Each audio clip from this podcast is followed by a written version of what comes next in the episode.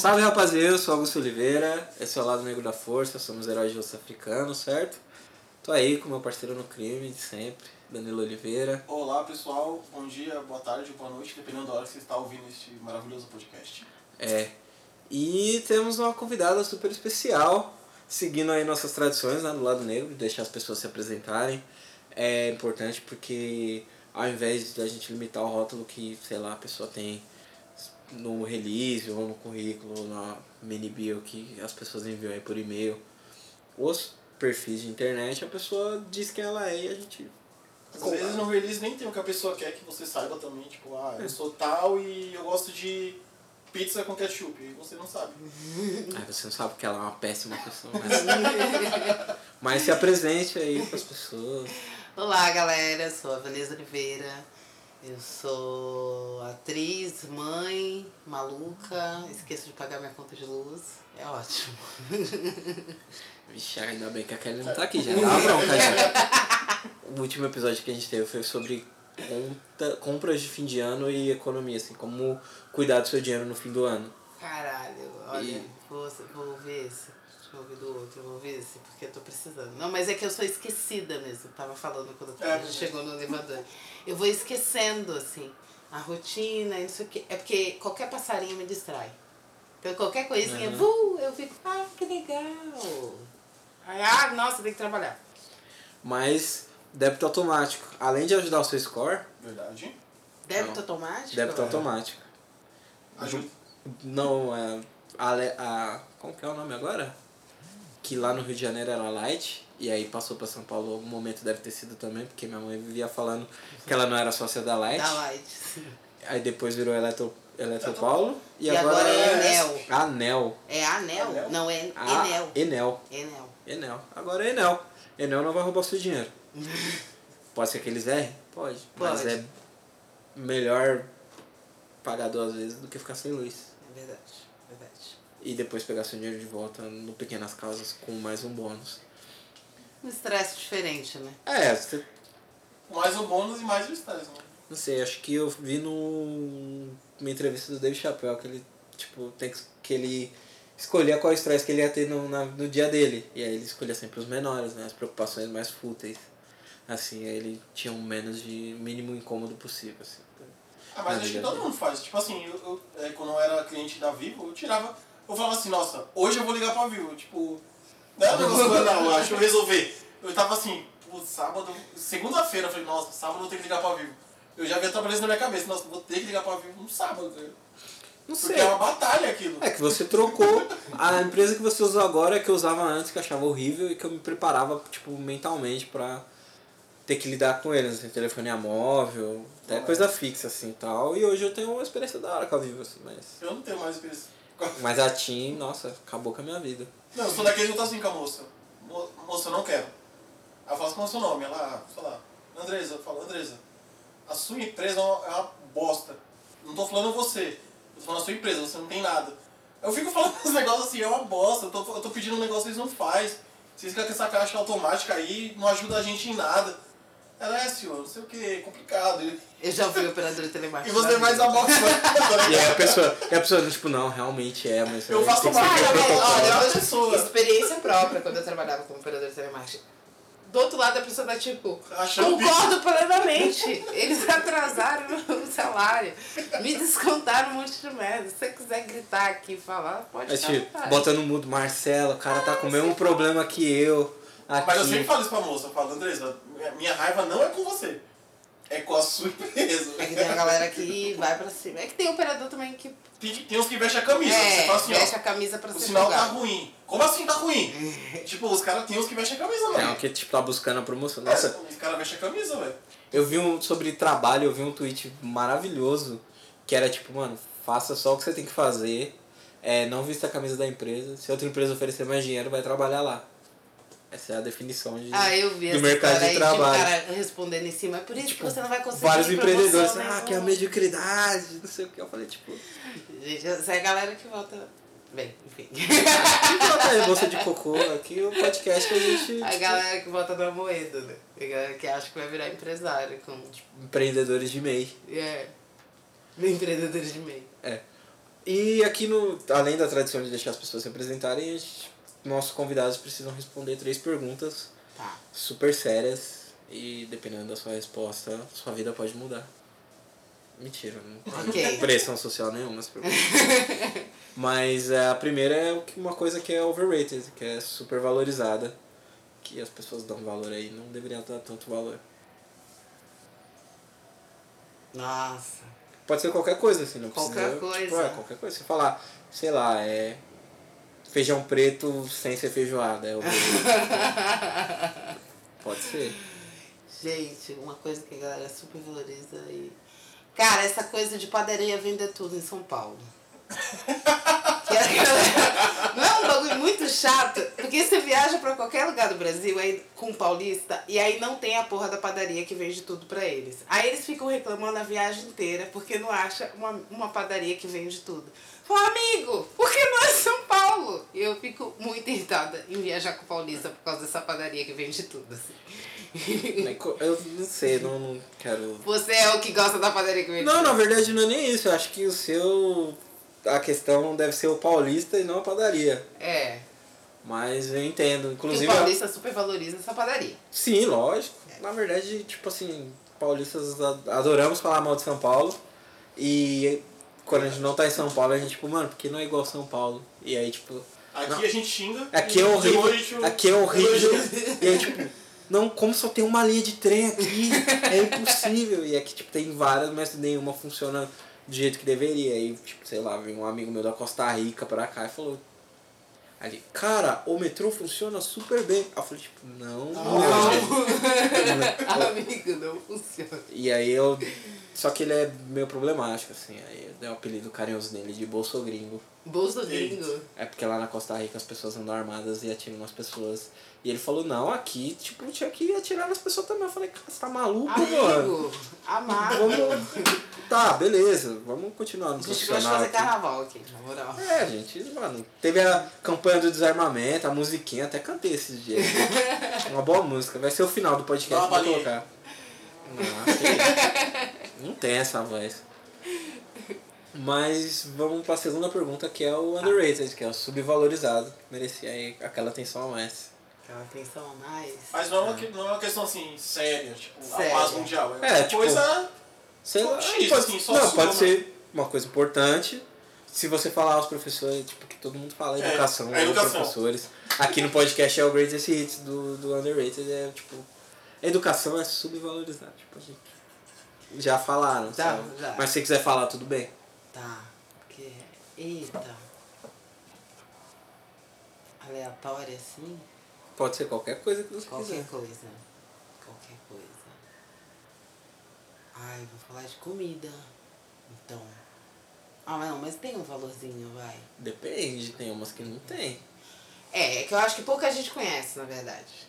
Que é o biscoito salgado com requeijão e doce de goiabada. Que é a melhor larica possível. Ai, é a melhor coisa do mundo. Você que inventou isso aí? Não, eu não inventei não. Minha mãe trouxe pra mim e outras pessoas devem comer isso ah, daí. Então é um... Quem tá ouvindo e souber dessa, dessa receita vai saber o que eu tô falando. Você, é você que tá aí sentada. Tá? Esse lance de... Se não sabe, faz. Porque... Esse não lance é preciso, né? É. Não, gente, é a melhor coisa. Biscoito salgado todo mundo tem. Requeijão, goiabada. Pronto. Mas tá. Você fala biscoito é aquele de polvilho, né? Creme cracker. Ah, a bolacha de só.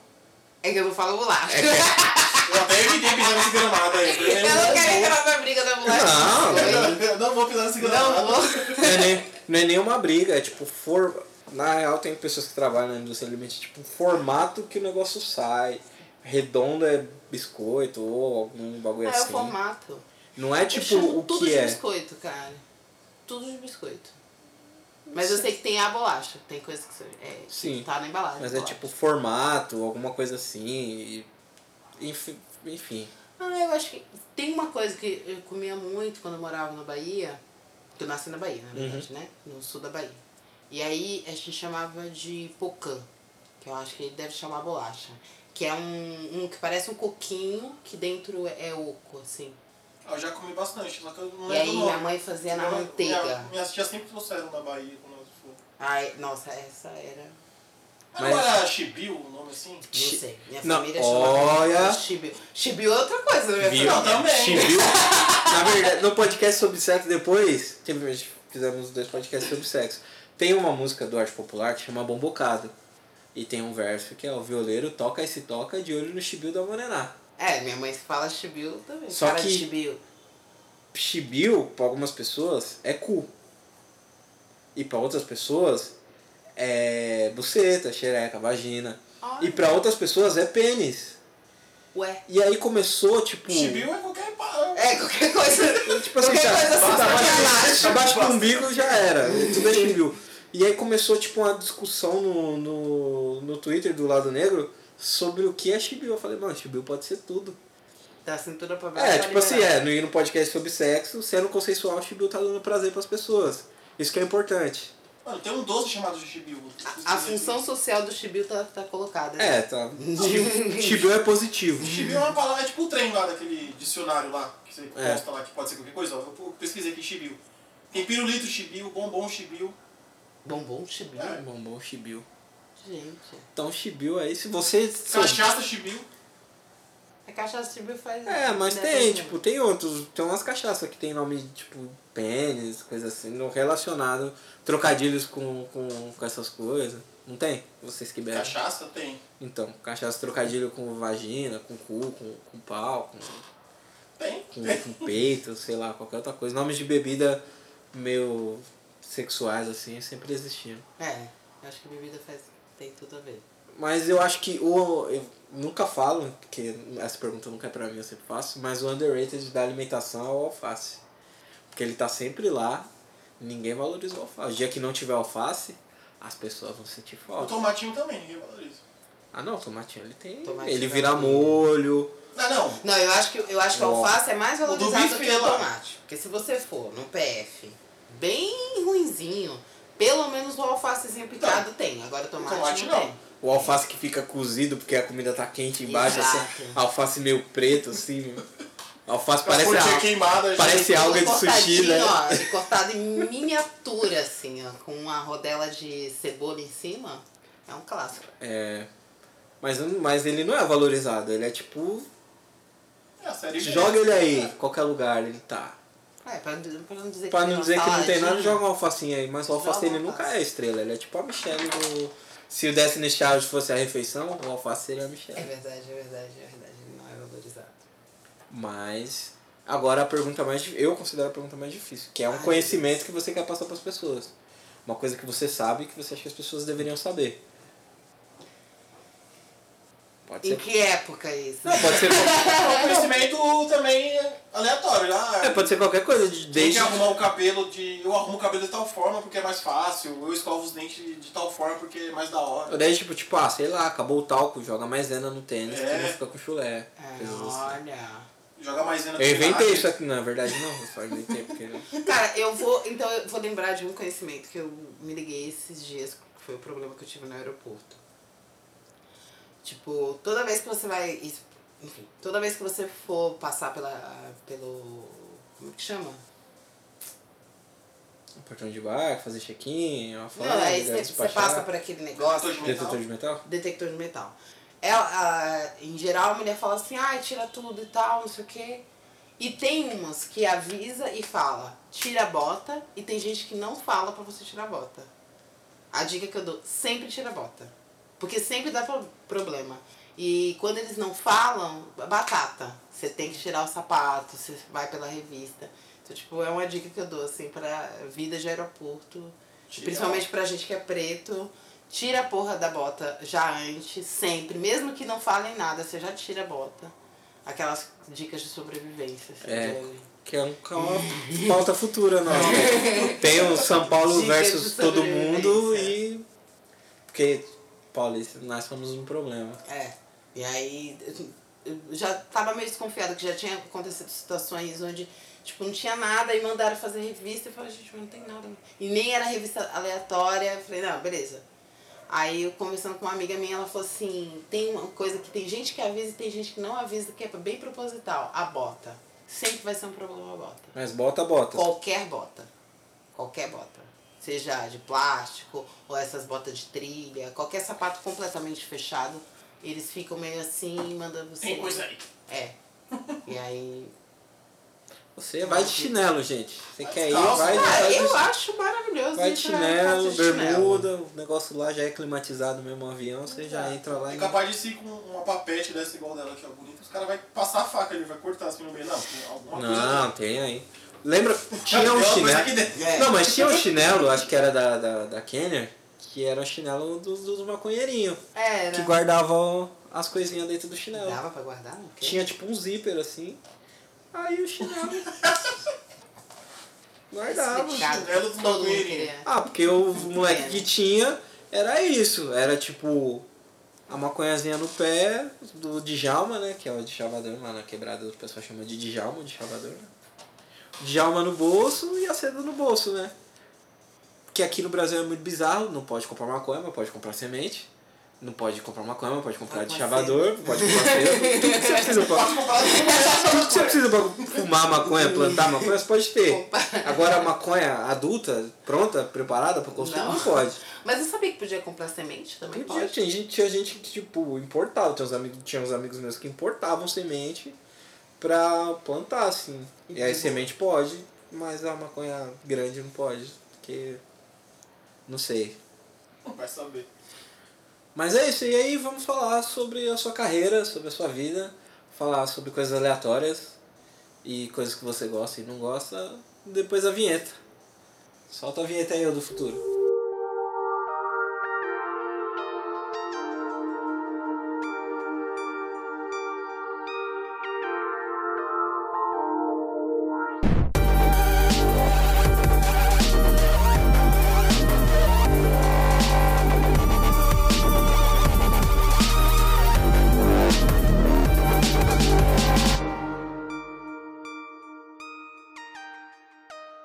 Por onde você quer começar? Você quer falar sobre quando você era uma filhote? Cara, é muito longa e a trajetória é imensa. É, sei lá, eu, eu não, acabei não, quando me apresentei não falei, mas eu também sou diretora e cineasta, é, não, sou cineasta no caso, e roteirista. É, mas é isso, né? Tô no processo de aceitar que sou isso também. Aquele... Síndrome do impostor? É. Negrões muito. Conhecidos. Velha amiga. Velha amiga, né? Mas tô tentando, tá rolando, tá rolando. Tô fazendo terapia, tá massa. É, deixa eu ver. Não sei, cara. É, eu tenho uma, uma história meio maluquinha, né? Tipo, eu sou da Bahia, nasci em Eunápolis, que é uma cidade muito pequena. Muito pequena não, a cidade é grande, mas a estrutura da cidade é muito pequena. Então, você vai lá, a minha casa de... trinta anos atrás tá lá. Uhum. Tipo, exatamente do mesmo jeito. Então, tipo, é um lá, tradicional a tá do mesmo assim. Jeito. Não, não é tradicional. É que, tipo, o prefeito arruma a estrada que fica na esquina da minha casa, mas não asfalta a minha, a minha rua. Então, minha rua ainda é de terra, como há trinta anos atrás, a escada. Ainda é a escada improvisada que meu pai fez. É, tipo, bem provinciano, assim. É. Tá, é ah, de pilão ainda, aquelas coisas da parede. É, tem, tem. É igual da minha avó também. Da minha tem avó. Umas casas ainda de terra. E, enfim, nasci em Eunápolis, vim para São Paulo por seis anos junto com a minha família, clássico também, meu pai veio antes, arrumou um emprego, a gente foi para a periferia de São Paulo. E eu... Qual lugar? É São Mateus. São Mateus, Zona Leste, todo mundo. Zona Leste é nóis. Imagina, tá aí, cidade Tiradentes. Ah, vocês também são do Zé, pô. Nossa, todo mundo da Zona Leste, todo mundo Oliveira. Então, eu acho que todo Oliveira é da Zona Leste, é da Zona Leste, cara. Mas já pensou aí, a gente descobre, não, que eu sou primo do, do Valdemar. Não, mentira, aí todo mundo família. Mas, gente, você sabe que na Bahia tem isso, né? Que é muita... Por parte de pai são seis tios, por parte de mãe seis tios. E cada um tem pelo menos mais seis filhos. Então já aconteceu no Facebook, na época o Facebook era incrível e tal. Que era super mundo... interação. É, me escreve um cara e fala assim, oi, tudo bem, Vanessa? Eu sou filho de não sei quem, eu acho que eu sou seu primo, juro. E eu não conhecia a pessoa, mostrei pro meu pai, falei, ele tá falando que é primo. Nem lembrava nem o nome do meu tio, porque eu não conhecia esse tio. Ele falou assim, ah, não, sim, ele é seu sobrinho. Alguma coisa Oliveira, nem lembro. Mas, mano, é tipo muito louco, né, essas conexões. Tipo, minha família por parte de pai tem... pessoas que são da Bahia, assim, mas a gente perdeu contato. Contato pra caramba, porque é difícil montar a genealogia, assim, ainda mais sendo pessoas pretas e tal. Às vezes eu fico questionando meu pai, meu pai, como ele é um pouquinho mais antigo, né, então ele tem, tem um trabalho pra você chegar, pra você desarmar ele, falar, beleza, fala um pouco aí da minha avó, que morreu quando você tinha onze anos e você teve que trabalhar junto com o meu avô pra sustentar os outros irmãos. Aí tem que tocar nesse lugar e é um pouco mais difícil de você tentar entender. E aí, tipo, fora isso, tem drama familiar que quase toda a família tem, que parece novela, né? É. Tipo, a família, a parte da minha avó paterna era uma família que era, tipo, da hora, de grana e tal. E meu avô, o Antônio, era, era meio fudidão, assim, era ele por ele, se levantou e tal. E ele já era herdeiro de algumas coisas. Aí, tipo, minha avó faleceu, é... os irmãos dela pegaram os bagulho tudo, deixaram, tipo, meu pai, as irmãs deles sem porra nenhuma, e o meu avô também, tipo, mesmo eles tendo esse direito, a herança direta, né, mano? E aí acontece com várias famílias e ficou esse bagulho, tipo, ah, a gente não fecha com... uma treta de família. Com, com esse lado da família, assim. Aí ficou, virou Game of Thrones. Eu acho que tem um, um recorte aí, tipo, do homem preto não querer falar muito. Meu pai também não fala muito. Tudo que eu sei referente à família do meu pai é minha mãe que conta. Que ela acompanhou e viu, ela vem e conta. Meu pai conta uma coisinha ou outra, quase nada, assim.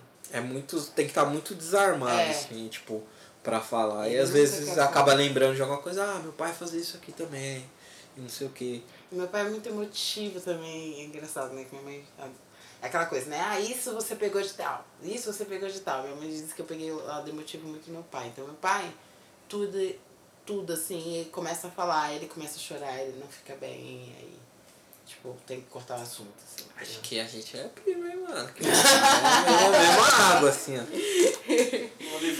É, e é louco, porque, tipo, às vezes, sei lá, esses dias eu tava trabalhando e tal, meu pai, oh, não sei o que, tá tudo bem, e aí... como corrido e irresponsável pra caralho, às vezes eu acabo esquecendo de ligar pro meu pai, tipo, umas duas semanas, três semanas seguidas. Nossa, eu também tenho feito isso. E aí ele me ligou, tipo, não, não sei o que, não sei o que lá. Eu falei, não, beleza, falou aí, amo você. Aí ele, amo você? Começou a dar risada. Começou a dar risada, tipo aquela risadinha de, tipo, nossa, ele falou que me ama, e não sei o que, eu, tipo, não, mas é isso mesmo. Aí, é. Mas tem dia que ele, e aí, negrão, tá na hora? Tô, não sei o que, aí eu já, tipo, que eu, quando ele tá bem e tá preocupado, mas ele não quer falar, estou preocupado com você, você não ligou mais, é tipo os bagulho, você tá bem, tá, você sumiu, ó, queria saber se você tá vivo. E aí tentar decodificar, né, no podcast sobre masculinidades a gente falou bastante sobre isso, né, a gente gravou com o Tago, com o Olga Mendonça, não sei se escutou, o Mamilos deve saber. Sim. O Gogó de Ouro, foi, fomos nós, nós quatro, né? O Tago, Tago o Olga, eu, você, o Olga e o Binge D J. Muito bom, esse dia foi louco, hein? Pessoas, pessoas se emocionaram. E aí fala sobre isso, né? O Tago fala que o do, do pai dele é o soquinho. Dá um soquinho no filho. Não um soquinho, um socão, né? Mas dá aquele, aquela empurradinha com o punho, assim, no, como se estivesse fazendo um carinho, assim. Aí a gente tem que tentar decifrar, né? Essa, como uma geração... emocionalmente mais equipada, né? Então aí você tentar entender, né? A gente também falou sobre os pais possíveis, né? Porque é difícil, né? Tipo, meu pai é criado na época que a polícia batia nas pessoas, ditadura militar pegando fogo, não vai chegar em mim e falar, e aí, filhão, amo você, você tá se cuidando. Às vezes eu me preocupo que você mora no centro e você é o primeiro da família e tão longe de, da Zona Leste e tudo mais. Mas tem um texto da Bell Hooks que ela fala sobre essa, essa questão do amor mesmo, do afeto. Isso no sentido, em todos os tipos de relações, as, as relações de família, de amigos e tal. E que você não tem muita referência de você falar, te amo, sabe? Tipo, uhum. o, que, o que a gente tem de referência de relação sempre foi relações violentas, sabe? Tipo... É, então é mais fácil dentro da história da gente como pretos a nossa mãe ter batido mais do que ter dito eu te amo. Sim. Sim. E a minha mãe, tipo, minha mãe nunca, minha mãe e meu pai, eles apanharam muito quando eles eram crianças, eles sempre falaram isso. Meu pai, sei lá, me bateu duas vezes na vida. A segunda, ele chorando, me pedindo perdão depois. É, e minha mãe também sempre, tipo, não vou te criar te batendo e tal. Por mais que eles nunca foram violentos fisicamente comigo, cara, raríssimas vezes de falar eu te amo. E é isso. Hoje eu faço terapia, leio sobre coisas e tal, e eu tento ter, é, criar uma outra maneira de me relacionar com eles. Então eu falo, eu te amo pro meu pai, pra minha mãe, pro meu irmão, uhum. pra tentar, e eles ficam meio desarmados, né? Do nada, você fala, eu te amo. Eu tenho que falar de volta. É, isso mesmo. Eles ficam tipo, também, filha. No caso é similar também, porque o meu pai mesmo, eu nem lembro de mesmo pai assim. Meu pai fala assim, eu te amo. Eu não consigo nem me recordar. Meu pai nem fala. Eu, eu falo, eu te amo, ele fala, filho, eu também. Ele eu fala, eu também, também, ele não fala a palavra. Ah, meu mas pai, que... não sei o que aconteceu, em algum momento ele se perdeu, assim, eu também tava meio revoltado, não gostava como ele agia, e enfim. Mas, até hoje, quando ele fica preocupado comigo alguma coisa, ele, não, ele, nunca, ele nunca conseguiu perguntar diretamente pra mim. Ele pergunta pra minha mãe. Tipo, teve uma vez lá que a gente bateu no Rio de Janeiro, eu fiquei mal corda, assim, dar um salve em casa. Aí o pessoal falou que ele tava fazendo um, um, um caos lá em casa. O Danilo não dá notícia, aí fala, liga, pra, liga pra ele, netinha, meu. Legal, liga você. Aí, aí ele não consegue, mano. Mas meu pai também era não assim, consegue. Cara. Já com o meu irmão, já tô fazendo esse trabalho, tipo assim, meu irmão, eu pego meu irmão, eu abraço, eu dou um beijo, eu falo que é um pra, tipo, não re, tentar não reproduzir o que aconteceu entre eu e meu pai. Agora meu pai tem um sobrinho, então uma coisa que mudou a vida do meu pai foi meu sobrinho. Que aí ele abraça mais, beija mais, meu sobrinho fala que ama, ele responde. Mas comigo, até comigo não, não. Com meu irmão já tá tipo trinta por cento melhor. Essa questão de mostrar, de perguntar, de saber como que tá assim. É, mas aí, nossa, um episódio, o Fences, o em português, O Limite Entre Nós, acho que é um filme baseado na peça, né, que o Denzel Washington dirigiu e a Viola Davis participou. Assista esse filme. Só na internet, né? Esse é o tipo de coisa de, to... eu acho de filme que... que é torrent? Eu acho que tem na Netflix, assim, acho que tá disponível é? lá. Ah, então tá bom. Eu lá sou no... da geração, vem até mim. É. Ah, mas eu ralei bastante, nossa. Se tem... E uma, uma das coisas que não são retratadas, né, na cultura pop é a pirataria como ela realmente é, né? A maioria do, dos piratas do tráfico negreiro ali, os pessoal faziam motim, dominavam o barco, então a maioria dos piratas é tudo negrão. Se libertaram ali através Sim, da luta armada e dominaram os mares. Aí, ó, disponível na, tem, tem disponível na, na locadora vermelha. Disponibilidade. E nesse filme tem uma, uma parte, né, tipo, passa nos anos cinquenta, tem uma parte que o filho fala pro personagem do, do Denzel Washington, fala, mano, você não me ama. Aí ele pega, como eu não te amo, ele abre a geladeira.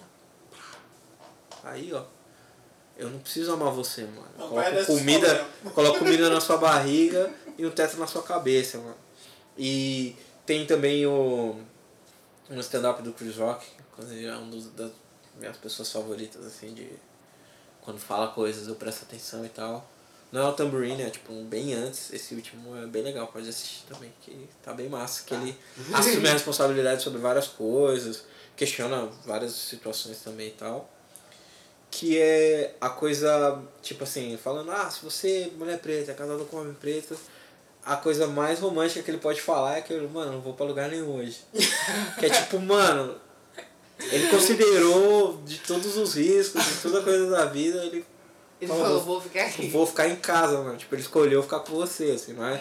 Eu diria, eu, eu, não seria uma piada, acho que... É, eu acho que pra ele, no é. caso ali, seria uma piada, mas... Ao mesmo tempo, né, baseado no, no jeito como a gente lida com as coisas, né, e uma das coisas, tipo assim, quando eu era criança, eu apanhava todo dia, tá, não era nada, sei lá, não sofri violência doméstica, assim, dentro do que, dos recursos que meus pais tinham pra me educar, e ali, a palmada, uma chinelada, tava ali, e sempre que eles falavam, é tipo, mano, eu vou te bater aqui, porque, tipo, se você errar na rua, você vai morrer. E aí, tipo assim, mano, entre apanhar e morrer, né? É, então, mas é isso, tipo, uma o referência... O clássico, se voltar pra casa chorando, não vai apanhar mais. Exato, é. exato.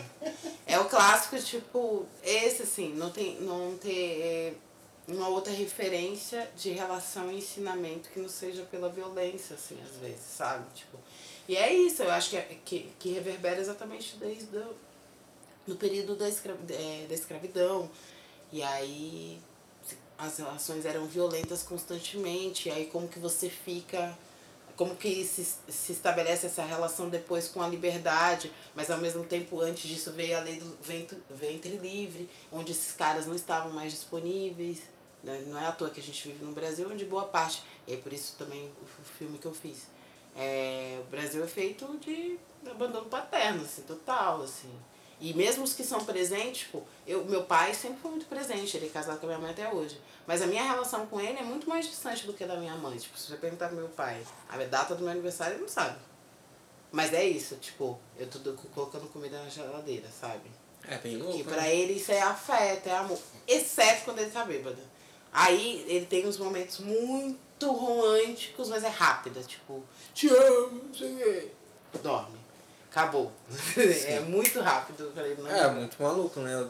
Tipo, tem um lance que as pessoas, elas estão em modo de sobrevivência, né? E a gente tá em modo de sobrevivência, se a gente for falar aí, né, desse apocalipse que ainda acontece.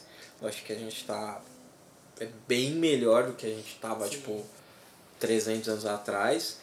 Mas imagina você é, colocar um, a sua continuação, né? Muitas culturas... É, africanas, e a gente vê a eternidade como a nossa continuação. A eternidade, né? A gente vive para sempre através dos nossos descendentes. E é, imagina você no meio ali do período do tráfico negreiro pegando fogo, você falar, não, a, a, a herança da minha família, da minha dinastia, vai ser nascer nesse lugar fudido, onde provavelmente, dependendo aí do lugar onde você se enfiar, no interior de São Paulo, que... Foi onde o bagulho pegou mais violento, assim, caso Café e Minas Gerais, onde provavelmente o meu filho vai ser forçado a transar com a irmã dele pra fazer mais mão de obra. E aí a pessoa não tem o mindset de, tipo, beleza, vou ficar aqui e cuidar dessas crianças que estão na situação horrível. Porque muitas das pessoas praticavam o bando, né? Tipo, ou acabavam com a própria vida, ou acabavam com a vida do bebê pra não entrar nesse, não, nesse, entrar. nesse rolê. E... Eu vi uns números sobre essa, essa época. E é assustador o número de mulheres, de, de crianças que eram tipo máquinas de reprodução. Tipo, crianças e mulheres mais velhas, tipo, dava vinte anos e tipo, não, não conseguisse mais filho ou amamentar, tipo, morria. E, era, e os números, os bagulho datados, assim, tipo, não era um tirado um número assim. É, teve eu um falei, grande. Cara, teve um grande incêndio não acidental, né? Depois do período da escravidão. Ah, né? Sim. Mas é tipo. Grande pensar nesses. Eu errei o nome, não é esse, né, gente? É esse mesmo. É pensar, pensar nessas coisas e como elas afetam a gente até hoje, né? Tipo, sei lá, a gente acaba de ver, por mais que o, o Renan da Penha não foi inocentado, né? Ele só saiu da cadeia. Sim. Que é importante, né? Ele não, não é livre. Tipo, se ele quiser ir agora pra. Sei lá, Trinidad, Trinidad e Tobago, se ele quiser ir para a África do Sul, se ele quiser ir para o Japão, ele não pode, porque ele está respondendo um processo. Eu não sei nem se ele pode ainda fazer o baile, né? Acho que não. Então, e... e... Os caras devem ter proibido ele, que nem a Preta Ferreira. A Preta Ferreira tá livre, mas ela não pode sair de casa nem depois das oito da noite, nem fim de semana, sendo que ela é artista. E, ela tipo vai, assim... Tipo, o horário que você ganha o trabalho, tipo, você trabalha à noite e fim de semana. E vai virar uma matinê? Que, que é liberdade, é. Né? Nesse, nesse sentido, né? Que, tipo, quando as pessoas falam, né, liberdade, tipo, fora da cadeia. É louco, né? Como a gente ainda tá nesse, nesse espaço e a gente ainda... sofre muito dessas coisas. E era pra ser uma entrevista, a gente tá aqui. Não, porque os impactos... Você falou que o tema é livre, eu vou embora. É, e é louco que a gente consegue falar de, de várias outras coisas. Você falou de escrever. Eu sou uma pessoa que eu assisto muito filme, gosto muito de séries, assisto séries ruins, assisto séries boas, que eu considero e que realmente são também. E como que é esse processo, assim? Eu sou uma pessoa que eu, apesar de ser músico e escrever música... Eu não gosto muito de escrever coisas grandes e tal. E como que é pra você? três por cento? Não. Não três por cento. É que três por cento eu acho que, pra mim mesmo, que não tem o que fazer, assim. Não, é a série que eu de escrever mesmo. De escrever série? Não, de escrever qualquer material, assim. Escrever... Vai ah, acontecer escrever. coisas... Vão acontecer coisas, assim, cara. Na narrativa long, de longa duração, né? Não é um conto. É tipo... Sei lá, qualquer roteiro tem mais de cem páginas aí... muito mais. É, é diferente do que escrever um livro, mas no, no caso do meu filme, eu não assinei o roteiro sozinha, graças a Deus, porque também a primeira versão do roteiro eu tinha dezessete locações. E uma coisa muito louca do meu primeiro roteiro que eu fiz, que todos os personagens começavam com R. Por quê? Eu não sei. Se tivesse sido planejado, juro, ela chegou, ela falou assim, a primeira versão do roteiro do meu filme, ela falou assim, eu só fiquei, por que, que todos os personagens começam com R? Era Raquel, Ricardo, Rita, Roberta, todos, eu não sei por que eu fiz todos com R. Maluquíssimo. É, eu acho que o roteiro não é uma coisa difícil hoje em dia. Tipo assim, a estrutura do que é um roteiro, seja de série, de filme, você tem tipo um monte de aplicativo pra te ajudar. Uhum. Você escreve e ele ajusta como deve ser. Seja Sério? externo, é. A estrutura de roteiro, hoje em dia, qualquer aplicativo faz. Agora, a parte de criatividade, de fato, a gente não tem muitos cursos bons aqui no Brasil, de, sabe, tipo, que alimente a parte criativa, de você soltar a sua mente, escrever ali. São poucos, eu acho que são mais cursos livres, sabe? Se você fizer uma comparação nos Estados Unidos, que deve ter pelo menos dez faculdades de roteiro, de roteirista, e aqui no Brasil não tem nenhuma, tem mais cursos. Uhum. Ou dentro do, da, da U S P, no, do curso de cinema, aí você trabalha roteiro, é, e lá é mais focada, tipo, roteiro, roteirista. Uhum. Enfim, é, pra mim, como o, o, o meu filme, Minha Mãe Não Chora, ele conta parte da minha história. Eu fui mãe com dezessete anos e tive uma relação com um homem branco por sete anos, que é o pai da minha filha, e foi uma relação violenta de vários sentidos. E aí aconteceu tanta coisa na minha vida, e eu, quando eu finalmente me libertei, saí dessa relação, fui atrás da minha vida artística e tal, tive o insight de fazer o filme. E aí, então eu tinha muita coisa na cabeça. E por isso que a primeira versão do meu roteiro tinha dezessete locações. Para um curta-metragem, assim, não existe. Tipo, dezessete locações, você tá ficando maluca. Curta-metragem, assim, se você fizer numa sala, tá ótimo. Todo mundo vai amar. E aí, porque eu não tinha conhecimento nenhum. Na, tipo, eu ficava lendo coisa na internet para tentar aprender como escrever roteiro, assim. Mas é isso, eu tinha muita vontade de falar, muita experiência, muita coisa para contar. Mas aí você tem que pensar o que, que tem que ser de fato. O que, que é aquela... Porque tem que ser meio... Não é condensado, mas a pessoa tem que entender do começo até o final o seu discurso, sabe? Uhum. Você gosta do Plínio Marcos? Vocês já, já leram Plínio Marcos? Ele é, um, ele, ele é um dramaturgo, mais conhecido como dramaturgo aqui de São Paulo. É, mas ele tem um livro também. Enfim, eu gosto muito dele e acho que a, o meu filme acabou ficando muito Plínio Marcos, que é... Eu tinha uma cena na minha cabeça que eu queria muito passar. Uma cena. E aí, o restante do roteiro foi como que eu vou fazer todo mundo entender a importância dessa cena, sabe? Sim, sim. Então, tipo, porque Plínio... E eu tô dando exemplo de Plínio Marcos, e quem estiver ouvindo conhecer Plínio Marcos sabe como é que é. É uma... As peças do Plínio Marcos é uma peça que vai indo, vai indo, vai indo, vai indo. Quando chega no final, você fala, ah, entendi porque que você, que filho da puta, você fez todo esse caminho pra chegar nisso. E eu entender que isso aqui é importante. O roteiro do Mãe Não Chora acabou ficando assim também. Não à toa, né? Já que eu sou muito, gosto muito do Plínio Marcos. E, e é isso, tipo, o roteiro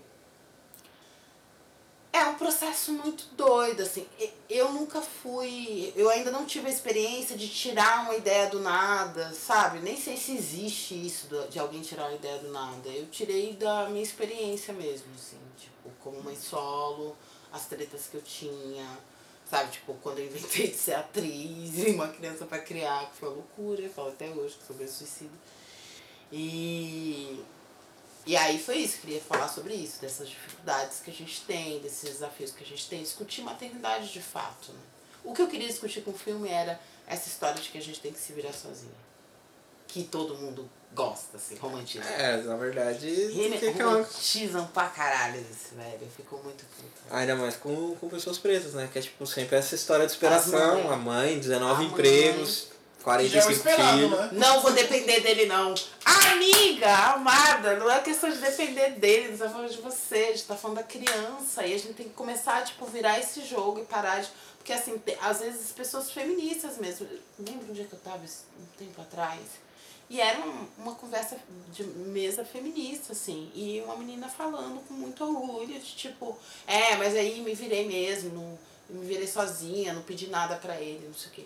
Amiga, não é sobre você. Pensão não é sobre... E aí é um dos assuntos que eu quero discutir nos meus próximos filmes. É, pensão não é sobre você, nem sobre o cara. É sobre essa criança que nasceu, que é cidadã no mundo. Essa, essa, essa criança depois, ela vai... trabalhar, viver em sociedade e precisa de uma estrutura para que ela consiga Sim. viver em sociedade. E quem se responsabilizou por elas no dia que transou sem camisinha foi duas pessoas. Essas duas pessoas precisam ser responsabilizadas. A gente tem que, tipo, sair desse jogo emocional para tratar sobre maternidade e paternidade, sobre gosto, não gosto, quero ele perto, não quero ele perto, e ir para maneira prática. O pai da minha, o pai da minha filha é bolsominion. Claro que pra mim é super vantagem de não estar perto dela, super, mas ao mesmo tempo eu sei o quanto faz falta pra é ela. É problemático, né? Exato. Mas só por ele ser bolsominion eu não vou, não, vou, não vou querer que ele pague pensão? Vai pagar pensão sim, eu preciso de uma estrutura pra essa menina. Sim. Sabe, tipo, e ele precisa colaborar pra essa estrutura. Que é que nem quando, quando é, como é que é? É culposo ou doloso? Quando você, se você sai bêbado dirigindo o carro, bêbado, e aí você acaba... É, quando, quando, é tipo assim, se você é bebeu, você, é, você tem intenção de... de, de assist... Não, você assume a responsabilidade. É. Se você sair... Você que sabe... é essa ideia, a, a interpretação, né? A partir do momento que você bebeu e pegou na, na, na direção, você assume a responsabilidade que você tinha o risco de matar alguém. Uhum. Você transou sem camisinha, você assume a responsabilidade que podia gerar uma criança. Sim. A partir disso, segue o baile. Se vai ter ou não, é uma escolha da mulher também... Mas, teve, teve, amigo, se assumiu essa responsabilidade. Eu não tenho filhos, também não posso opinar, mas meu irmão tem. Malcolm, melhor criança do universo. Depois e... tu. Aí vai ter que ter. aí, vai ter que... aí vai ter que ter o Battle Royale das crianças. Você vai ver esse podcast? Eu espero que não. Senão vai ter não, Malcolm tem nove. Malcolm ainda tem cinco. Malcolm ainda tá brincando de boneco, correndo na rua. Ah. Essas coisas, o podcast ainda não chegou na vida dele. Mas, é, e aí ele tava numa relação, e aí não deu certo, e se separaram, e tudo mais. A minha interpretação, né, que é a interpretação da companheira do, do meu irmão agora, né, que ela é advogada, é que assim, a gente só vai lá no juiz e fala, juiz, a gente não consegue chegar num acordo, e ele precisa fazer... Aqui a gente tem uma criança que precisa de todo o apoio do universo e a gente não consegue resolver entre a gente. Obriga ele a dar uma parcela do dinheiro dele para que essa criança consiga se desenvolver minimamente. Aí, tipo, na minha concepção, que eu não tenho autoridade, nem conhecimento, nem posição nenhuma para falar isso, como deveria funcionar, que eu imagino que minimamente deve ser a sua situação, que você, tipo, tá, beleza, com...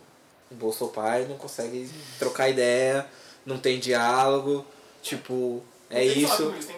Tipo, beleza, e é isso, assim, porque... As consequências. É, e é problemático, a criança é um projeto, né, mano? Tipo, de, de um ser humano. É um projeto de... Que nasceu! É um projeto de duas... é um projeto de, tipo, de, de duas ou mais pessoas, vocês estão ligados até pelo resto da vida através dessa criança. Exato. E o lance não é, tipo, sei lá... Teve filho, separou, paga pensão. É tipo, teve filho, separou, vamos criar essa criança junto. Não dá pra trocar ideia, é impossível falar com você, você e chegar num, não falar com a pessoa. Num ponto tranquilo. Mas fala, juiz, não consigo falar com ele, vamos recorrer aqui a esse último recurso, né? Que aí eu acho que a maioria das pessoas que eu tive essa conversa e apresentei esse ponto de uma pessoa que trabalha na área legal e que também trabalha na área da família, é... me apresentou que é tipo assim, mano, você só leva pra justiça quando você não consegue falar com a pessoa e se vocês tentarem dialogar, alguém vai sair fisicamente machucado, emocionalmente machucado, alguma coisa assim. É uma situação extrema. É, tipo assim, é. Porque, Sim, até porque, porque a justiça... demora muito o processo. É um processo moroso, envolve, oh, às vezes... Meu, demor, meu processo demorou... Do, eu, eu tive o insight de fazer o filme e o processo já tinha um ano. Aí eu falei, nossa, queria falar, fazer um filme pra falar disso. Aí participei do edital da SPCine, ganhei o edital da SPCine, o processo de pensão ainda não tinha saído. Aí eu fui dois anos, e mesmo assim eu não falei com o juiz. Dois anos? Dois anos eu não falei com o juiz. É, aquela uma advogada conciliadora. Assim. Uhum. Porque se fosse para falar com o juiz, teria que demorar mais tempo. Como ele já tinha tido, nesse meio tempo, uma outra criança, que também já tinha um processo de pensão também rodando, então foi meio que uma negociação, entendendo que, sei lá, acho que sessenta por cento do salário dele ia ficar em pensão para duas mulheres, assim. E aí... Mas... É, pra além de você não conversar, às vezes a pessoa tá te enrolando muito. Eu já namorei com um cara que no processo de pensão, como ele era autônomo, o juiz determinou que era um salário mínimo. Por ele ser autônomo. Uhum. Só que isso é meio falho. É, o cara pode ser um autônomo ganhando cinquenta mil. É, exato. Eu via ele ganhando às vezes quinze mil no mês e na época o salário mínimo era setecentos reais. E ele pagava setecentos reais. E aí Usão, entra, né? e aí entra a fantasia na, na cabeça, do, na cabeça do, do cara, né? De, de que, que o tipo, dinheiro é pra gente. Com nossa, de que tipo... Ela vai gastar, ela vai pro shopping? Não, com certeza. Mano, setecentos reais não, não dá pra fazer nada com a criança, mano. Você não paga creche. É, é que nem aquela a, a fanfic do, do Bolsa Família, né? Que as pessoas é. falavam assim, não, as pessoas ficam tendo filho pra ficar ganhando Bolsa Família. Eu falei, claro que oitenta reais, né? Uma fortuna. Ô, louco. Posso fazer dez filhos pra ganhar oitocentos reais. É. É, tipo isso. Gente, vocês são malucos. Mano, oitenta reais. reais. Caramba, tá barato esse gás aí, porque é. não é. Não. É sessenta, não é sessenta. Não, mano, já tá pra, pra sempre. Nossa, não chama lá no app. Olha, você tem aplicativo? É, tem aplicativo lá. Eu já eu usei aqui, aqui no Morando no Centro. É chama? Como chama? É chama, assim. Chama. Morando aqui no centro agora, eu sou um dos usuários do gás encanado. E a minha então. conta vem pelo absurdo. Eu fico zoando com a minha aqui, a gente paga muito caro no gás. seis reais, dez reais. dez reais é tipo, cozinhou todos os dias do mês, botou pra fuder, deixou, reais, deixou o bagulho pegando fogo, aí saiu pra trabalhar, voltou dez horas depois. É tipo nesse nível assim, vem tipo dez conto. Então esse chama é da hora aqui. dez, vinte, acho que o gás mais caro que a gente pagou aqui, a gente até zoou, que foi tipo uma amiga passou dois dias aqui e falou, você vai pagar a conta de gás porque tá muito cara. Ela, quanto que é a conta? treze conto. Esse chama, a última vez que eu chamei foi engraçado. Que minha mãe falou, ah, pede o gás. Eu falei, ah, mãe, tem um aplicativo, baixa aí, não sei o que, isso, eu tomando banho e falando com a minha mãe. Aí ela baixou, aí ela ah, precisa cadastrar. Eu falei, dá meu celular aí, eu coloquei lá, pede aí no meu, ela pediu. Aí o brother chegou, é, instalou o gás. Aí na hora que ele tava indo embora, aí ele voltou assim, bateu na porta assim no banheiro, o Danilo. Brother assim, né? Eu falei, ouviu a voz? Falei, oi. Ele, ah, então, já instalei o gás lá, dá cinco estrelas pra nós, beleza? Aí saiu. Eu falei, beleza, vou dar. Mas então, aqui tem no centro, eu, cara, sei lá, fazia uma semana que eu tinha me mudado, não lembro. E aí eu falei, nossa, fazendo um almoço na minha casa, muqueca. Olha. Aí eu não tinha gás. Eu falei, não, mas eu tô no centro, né, cara? Tipo, com é certeza assim, né? Eu vou achar um gás.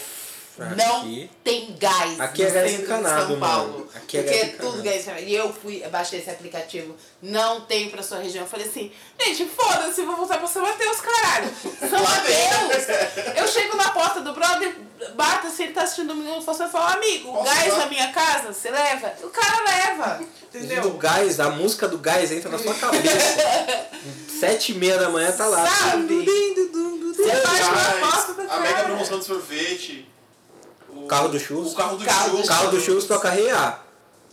Mas era da K L? O lado do meu bairro era da K L. Ficava K L Chus. Tipo, mano, era... estrondando assim, no bairro inteiro. Qual que era a música do carro do Chus, São Mateus? Cara, eu não lembro. Mas era uma música pop, assim, a famosa. Minha tocava R A. Mano... Reia? Reia, podcast. Reia. O carro do Chus. Mano, eu lembro até o texto do bagulho. O carro do Chus chegou na sua porta. Mano, e essa música, você já, você já viu o clipe, né? Esse, logicamente. Muitas vezes. Você sabe que o clipe, tipo, a funeral, assim, a parte. Então, depois que cheguei no Twitter que alguém lançou essa, eu falei, é verdade! Mas você sabe que a música é, tipo, sobre um casal que tá terminando um relacionamento? Ah, é? Nunca. É, tipo, muito foda, que é, tipo, sobre esse bagulho, de, tipo... E o Anderson Tyler depois, na entrevista... Não tem nada a ver com a Erika Badu, tem? Porque ele foi casado com a Erika Badu, né? Sim, mas nessa época eles... Na verdade... Acho que eles já tinham terminado. Não, já já estavam separados na uma cota. Nossa, isso mas, não minha brisa, velho. Mas essa música é tipo... Eles, é, não, cara, não, o filho da Erika Badu e... É Seven. Cara, dele, assim. Não, porque todo mundo ouvia essa música na maior gozolândia. Aí agora eu sei que é de um funeral de um término. Não, o clipe era um funeral, tipo... A ideia é um, da... um funeral muito feliz, não vou falar. Vejo os caras pulando. Mano, demorou, tipo, muitos anos pra eu, tipo, caralho, tem um caixão no meio do bagulho. E aí a música, tipo assim, a gente vai vivendo, assim, meu inglês é autodidata. Gosto de, de sempre falar aí que a minha fluência é duzentos por cento autodidata. duzentos por cento autodidata. E tá aí, tá rolando. E só que aí, conforme você vai crescendo, algumas músicas, não importa quanto você escute, se você não tiver preparado, se você, se você não calibrar o seu cérebro pra prestar atenção, ela passa sempre batido. Real, uma delas, porque eu ouvia, tipo, eu não tinha o domínio do inglês. E, tipo, Michael Jackson, tudo mais, qualquer coisa, sei lá, Beat It é, tipo, Thriller é Beat It, pra, pra sempre será, até o momento que você, tipo, não, beleza. Os back. Os jogos de luta, né? O Tiger Uppercut, o Tiger Robocop, Tiger pra Robocop. Sempre. Mas aí eu tipo, não, beleza. Vamos dar uma atenção pra essa letra, que tipo, eu tenho uma chatice de ouvir álbum. Aí eu tipo, caralho, parça, por que, que você tá terminando assim? Por que vocês estão falando que tipo, mano, não tá rolando e mesmo assim tá pulando. Vocês estão aí nesse relacionamento fudido. E eu, caralho... E aí depois que eu vi umas entrevistas e tal... E o bagulho é tipo isso... Eu falei, mano... Mesmo assim... E na música ele fala... Tipo, eu não lembro o verso... É, tipo, mas ah... A, a batida vai enganar todo mundo... E tá todo mundo aí dançando... E, e é isso mesmo, assim... E tipo, enganou boa parte do... do enganou o mundo inteiro... Que não, durante todos os anos, né? E que também falava... Porque... Enganado. Essa música é tipo... Super pra cima. É, do, do Love Below, né? Que é o, a metade do, do Under dois mil, é tipo... Essa música ficou o número um por muito tempo. Sim. Inclusive, não, eu assisti esse clipe mil vezes na M T V, porque sempre tava entre os top dez. Mix T V, Mix T V, M T V, tá? Carro do Churros. Carro do Churros. Carro do Churros. Não, a música... Eu acho que assim, tipo, lógico que a gente acaba gostando de coisas diferentes e tal, por ter mais acesso. Eu tinha umas tias, tipo, uma trabalhava no banco... Trabalha até hoje, aposentou, tá trabalhando ainda no banco, não sei como funciona a aposentadoria, porque eu nunca vou me aposentar. Obrigado aí, governo, por fazer essa aí, Estamos trabalhar até morrer. Todos aqui nessa sala acho que não vão se aposentar, né? Tá, tudo é. Bem. E ela, tipo, tá lá. E uma outra tia, ela trabalhava no cinema, acho que era na U C I. Então, eu, tipo, morando na cidade de Tiradentes, eu consegui ver uns filmes da época, da, tipo, quando saiu o filme do Cavaleiros do Zodíaco, eu fui ver no cinema de graça. Nossa, eu fui assistir uns filmes de adulto também, tipo Batman Forever, de graça. É, Mulan, Hércules, fui assistir tudo de graça e tinha esses acessos e aí acabou se interessando por essas outras coisas.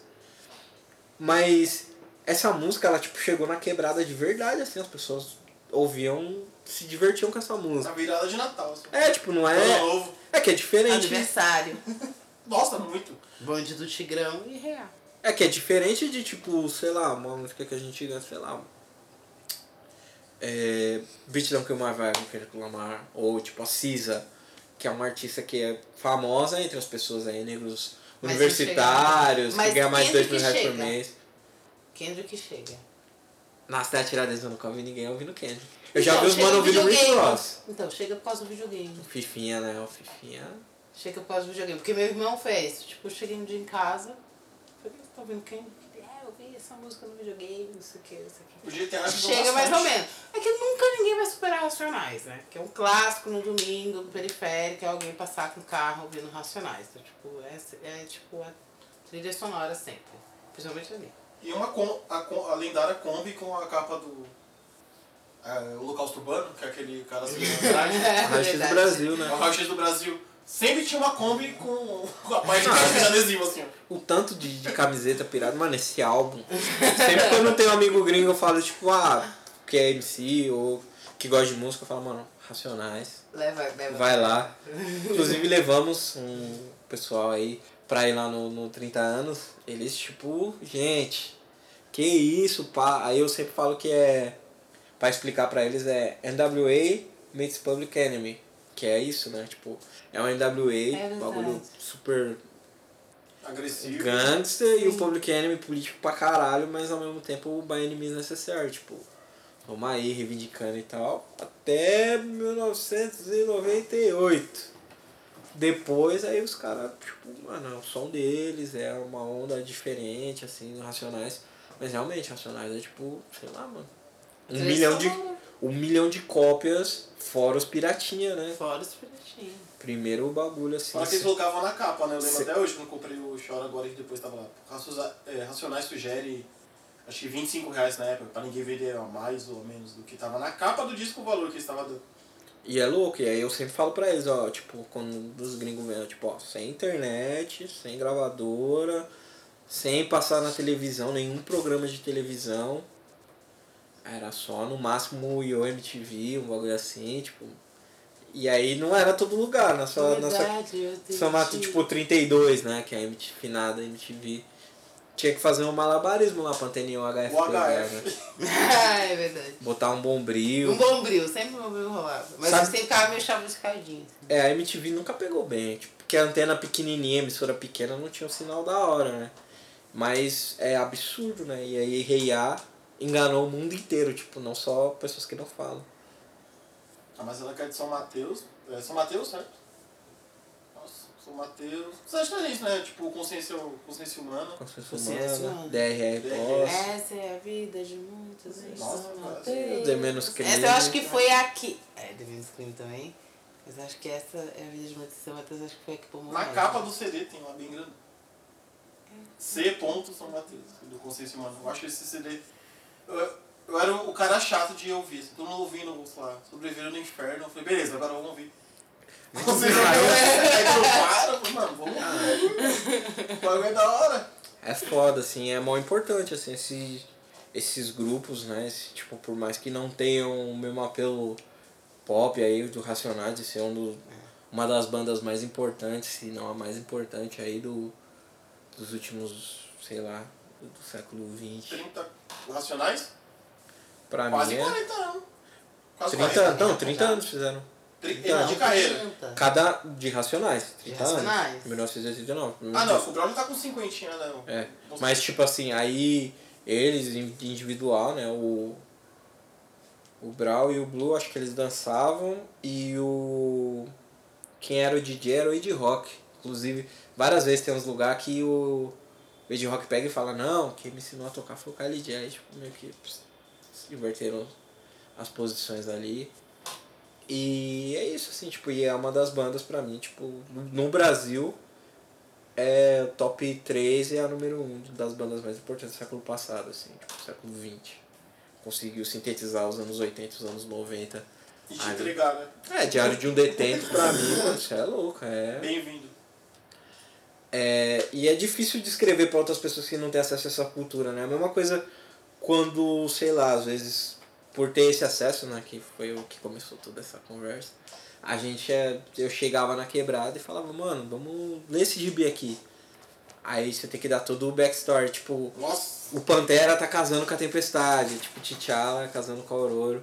Aí ele, não, eles namoravam muito tempo nos quadrinhos, tipo, porque as pessoas não têm acesso ao backlog infinito de, de quadrinhos que são. E aí eles estão casando, eles estão fazendo uma tour mundial, e nessa tour mundial eles passam, sei lá, por Atlantis... Dão um pau no Namor, vão pra Lativéria, e aí que tem a passagem mais louca de todos os quadrinhos que eu sempre falo quando eu vou participar de qualquer palestra. Quando a gente foi lá na Disney eu falei também, que é o, o doutor Destino, né, o Victor Von Doom, pega e fala, não, você aí é um crédito pra sua raça, você é uma pessoa excepcional pro T'Challa, né? Aquele elogio que não é elogio. Aí ele pega e tipo fala, mano, eu não sou, o Wakanda se desenvolveu... É, naturalmente sem influência de qualquer outra civilização dentro do continente tivesse, é, não tivesse passado pelo apocalipse que foi, não tivesse sofrido essa invasão, eles iam estar no mesmo patamar que a gente. E aí enquanto vocês na Europa estavam rastejando nas cavernas, a gente já estava catalogando as estrelas, né? Que é um bagulho muito louco pra se ouvir com quinze anos lendo um quadrinho e se achando não tão bonito assim. Estoura sua cabeça, tipo, né? Essa formação com quinze anos. Ô, louco. E aí no outro quadrinho é tipo, eles voltando de avião, aí tipo, não, mas, tipo assim, tudo bem que a gente deu um pau nele, já ficou suave, resolveu, né? Mas é, pode, pode acontecer uma guerra. Aí ele falou, não, a gente já fez a simulação do que aconteceria, tipo, a gente ia fuder a Europa, ia acabar, não ia ter mais, ia, mas o Wakanda ia ganhar e é isso aí, a gente ia dominar o mundo. Por isso que ninguém mexe com a gente. Ele, mas, aí eles, mas e se a gente dominasse o mundo? Aí um olha pra cara do outro, é, a gente podia mesmo, mas os dois dão risada, tipo, não, tipo, tá. É muito é, louco, assim, esse é um quadrinho que eu indico pra todo mundo que gosta de quadrinho, pra quem tem criança, porque, tipo, é um evento no meio da Guerra Civil, né? Vocês já viram os filmes e tudo mais, e nos quadrinhos é, tipo, a Guerra Civil divide mesmo o universo da Marvel, assim, todos os quadrinhos param, é um evento grandão, e aí o T'Challa e a Ororo vão casar e todo mundo para de brigar, aparecem as pessoas, as entidades cósmicas mais importantes de tudo, só pra ver os dois se casarem, assim. Que legal. E é muito legal, tem várias outras coisas.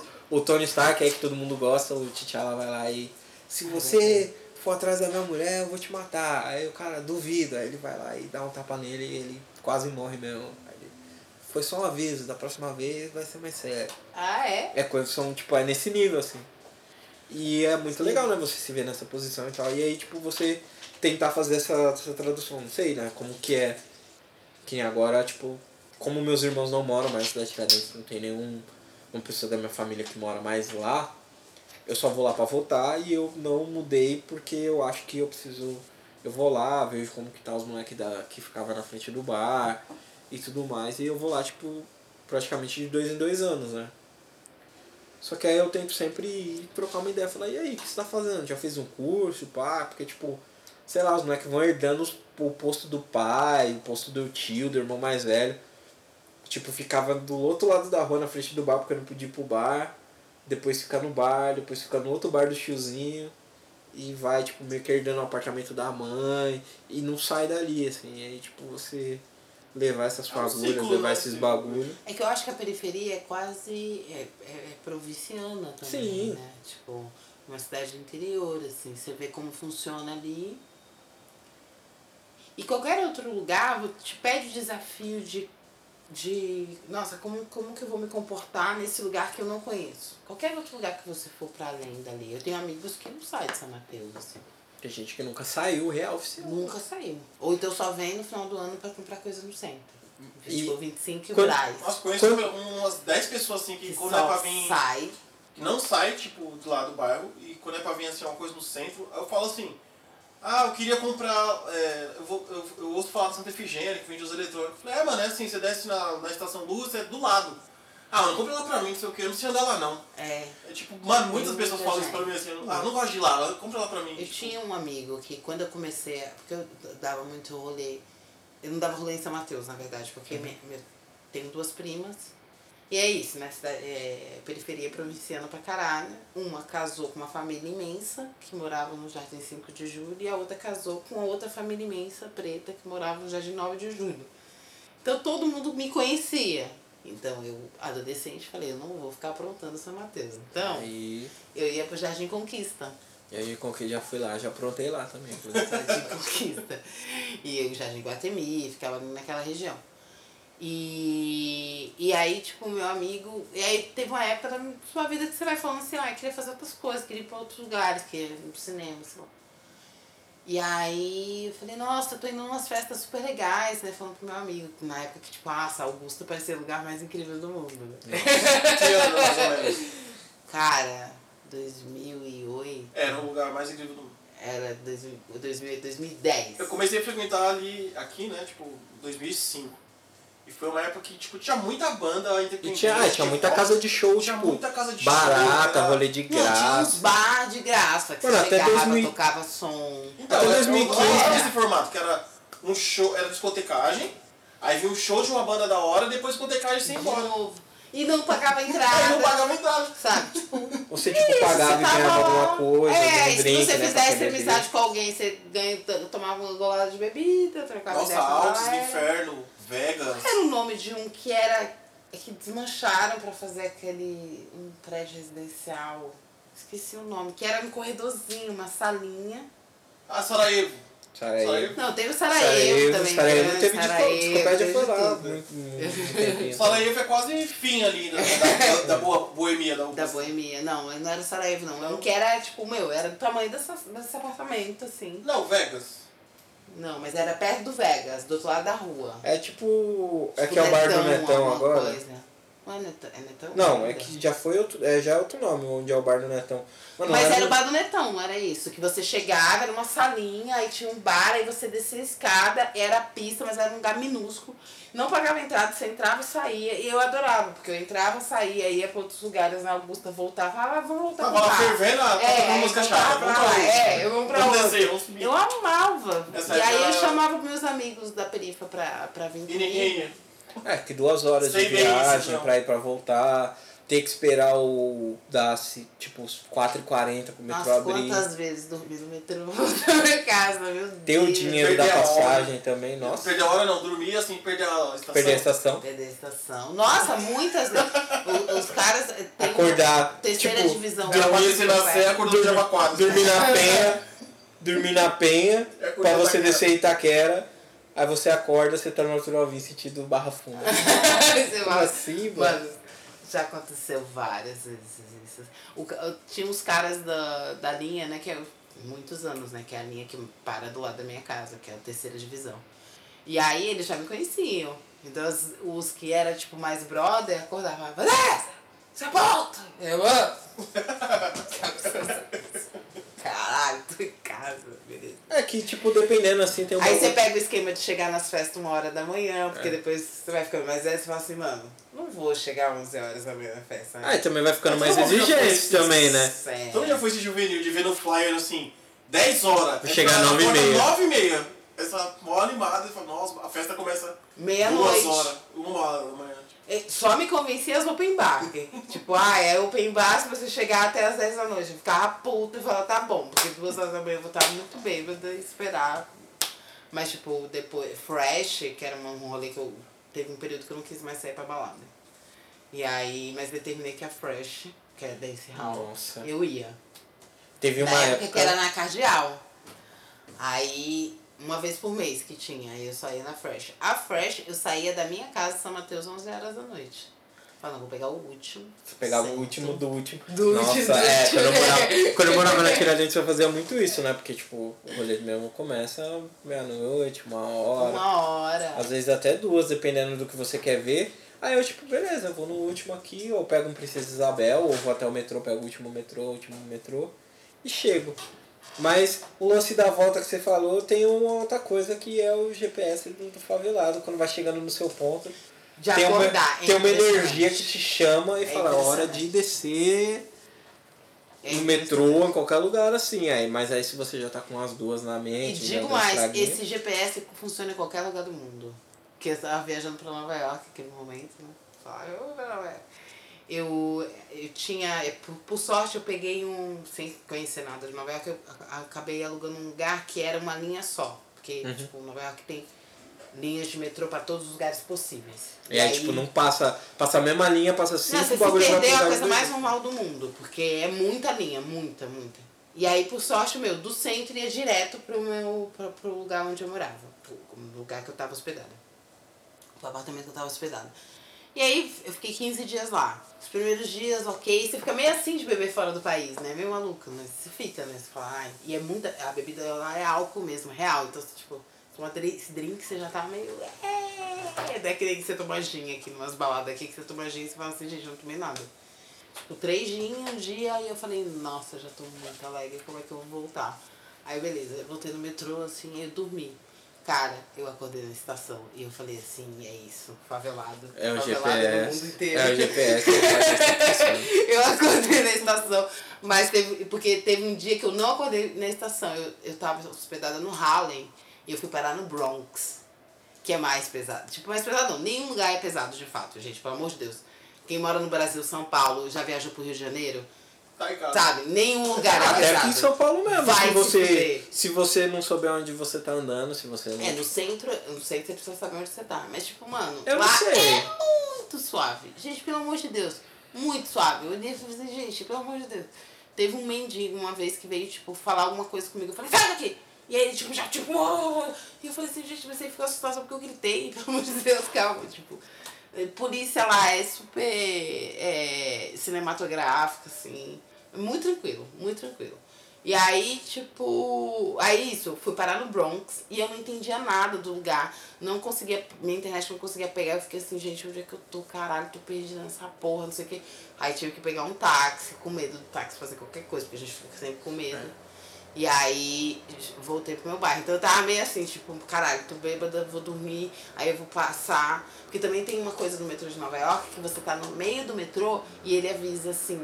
É, esse trem não vai parar na estação tal, tal, tal, tal, tal. Durante? Durante a viagem. Isso, durante a viagem. Tipo, você cata a linha vermelha, já entrou. E aí, tá mexendo. É, é, tipo não assim, vai parar na tua pé. Você chega na linha vermelha, pega na Sé. Quando ele chega na Penha, ele fala assim, esse metrô não vai parar na estação Arthur Alvim. Vai passar direto pra cidade de Tiradentes. É isso que acontece, ah, no meio da madrugada. Porque não funciona vinte e quatro horas, o metrô lá funciona vinte e quatro horas, em teoria. Em todas as estações não, né? Em todas as estações não, e às vezes elas se, se interrompem. Só que eu não sabia inglês. Okay. Tá? Aí então... o cara, o cara pegou e falou...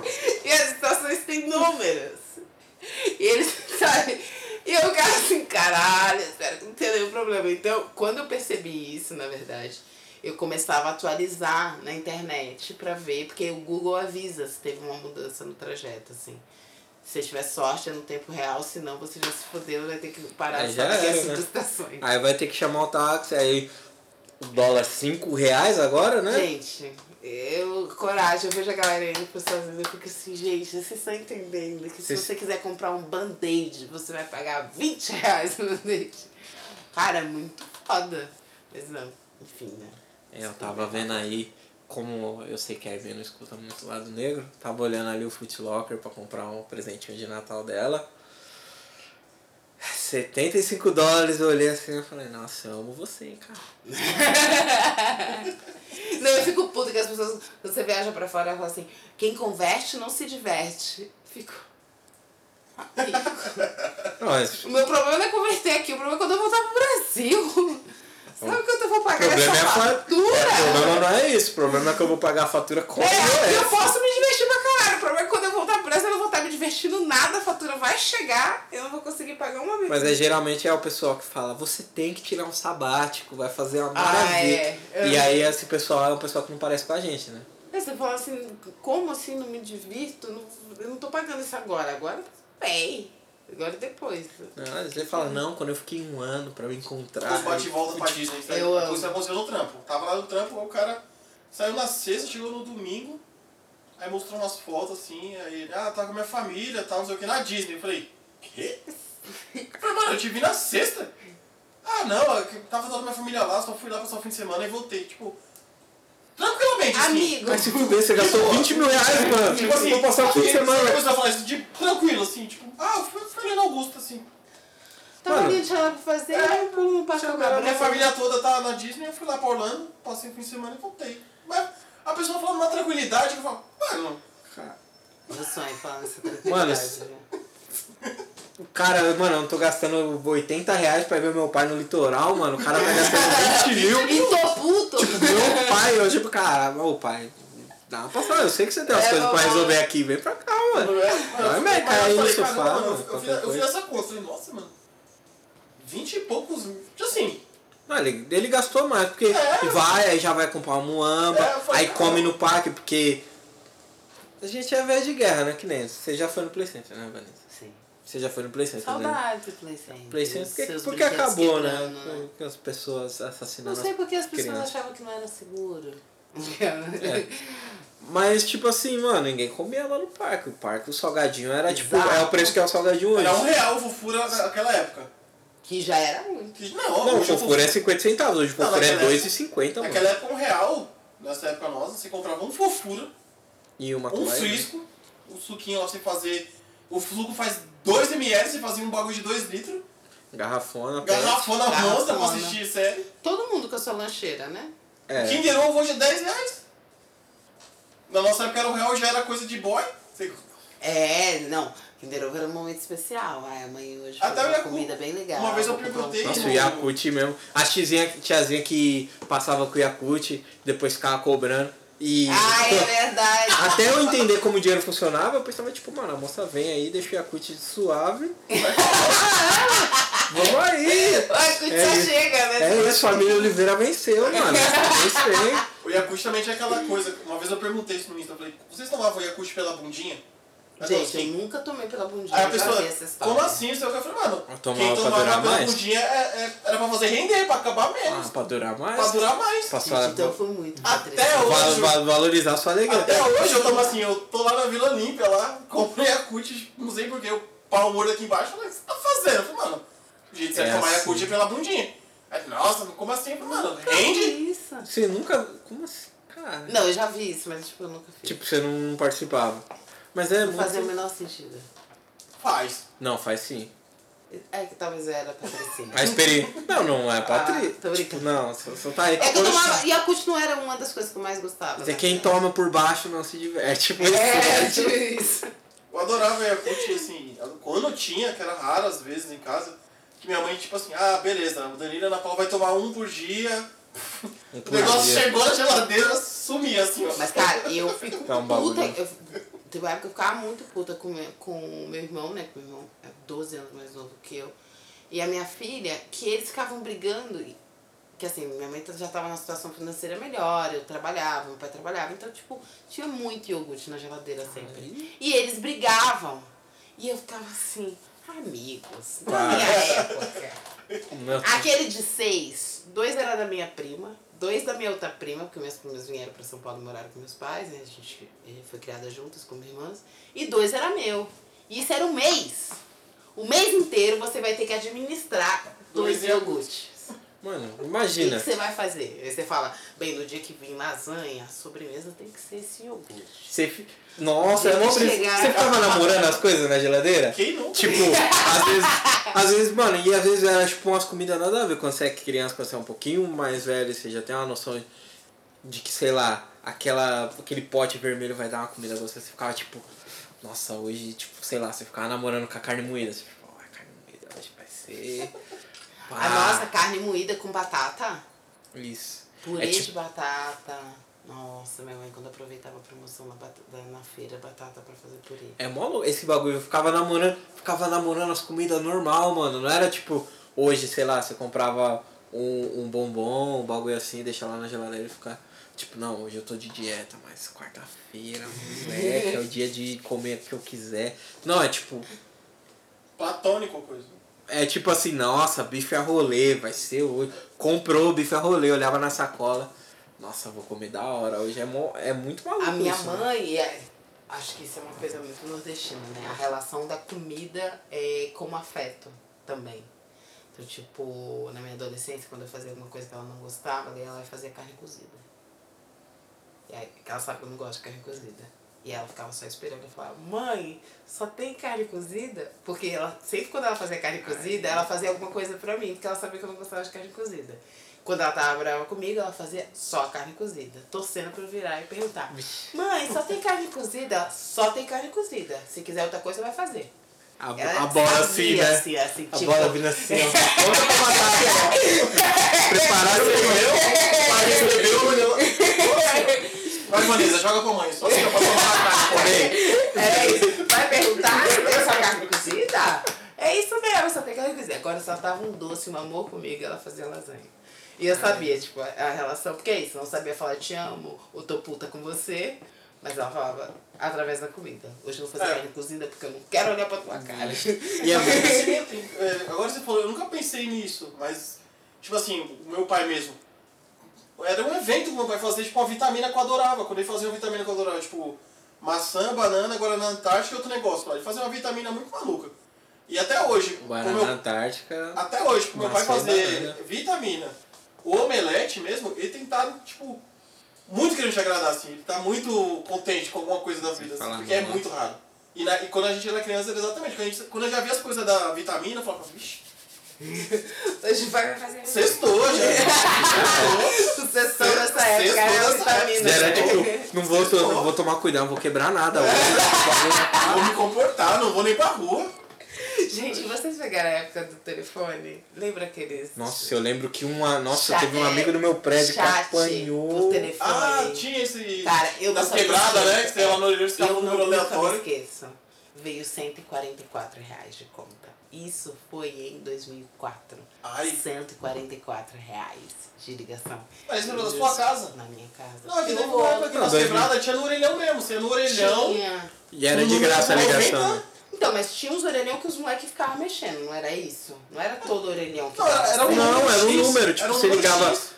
Tinha oitocentos números, você apertava tudo certinho, você caia lá no chat, você ficava já falando de salve quebrada, da onde? Itaim, Curuçá... E quando caiu uma menina, então, nossa, não, não, não. Era uma zona, só homem. Era... Aí alguma menina, alô, alô. Dono. Silêncio. Talvez não soltava mais de informação. Era muito engraçado. Nossa, né? Tinha um moleque do Diego, lembra até, de... até hoje, mano, o nome dele. É, ele ligou, tinha um, era, acho que era noventa e sete, por aí. Tinha um da, da turma da Mônica.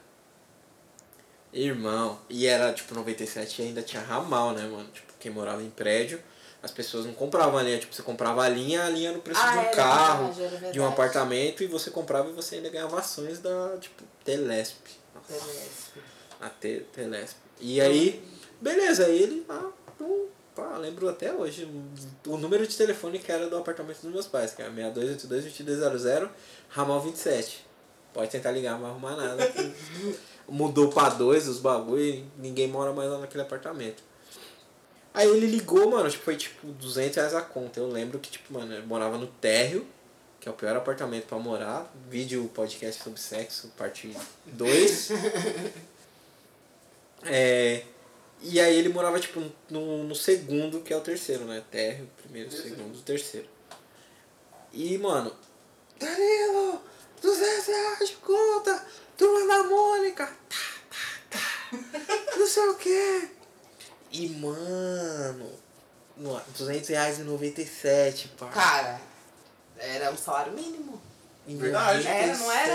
noventa, eu acho que não era nem o salário era, mínimo, era, cara. O salário mínimo era tipo cento e dez reais, cento e oitenta. Eu lembro de uma época que, tipo, dos anos dois mil, o salário mínimo era cento e oitenta reais. E, tipo, mano... Não, eu chorei. Mas duzentos conto em noventa e sete. Pai, assim. Foi tipo... Foi grana. E aí, mano, esse moleque, ele ficou tipo uma cota, assim, ó. Privado de liberdade. É uma foda. Privado de liberdade, sim. Só saiu pra banho de sol. Não, era tipo... Só foi pra escola e voltar. É que, tipo assim, quando você ninguém mora... aloprou, tipo assim, chamaria de turma da Mônica. Eu já ia aloprar, eu acho... Augusto hoje, amanhã... E aí a turma da Mônica? Você não ia ter mais nome. Não. Se fosse na minha rua. Nossa. Mas não é, é que é diferente. Tipo assim, a periferia de, de, de rua, né? De vila. E de prédio, prédio mano. De prédio, tipo assim... Vai, lá no prédio... Prédio primeiro conhecido como Pombal. Constru... Construíram a, os prédios da Coab, né? Que era tipo cinquenta metros quadrados. Você na Coab dois? É, na Coab dois. cinquenta metros quadrados apartamento, dois quartos, mano. Morava seis pessoas no meu apartamento. Meu pai, minha mãe... Eu e meus, meus dois irmãos e a minha irmã, no outro quarto. Todo dia alguém fazia uma cagada, mano. Então, tipo assim, na quinta o Danilo apanhou porque ele... O Danilo, o Diego apanhou porque ele tinha feito o bagulho da turma da Mônica. Na outra o Júnior já cagaram na cama, mano. Era esse nível, assim, o prédio. É verdade.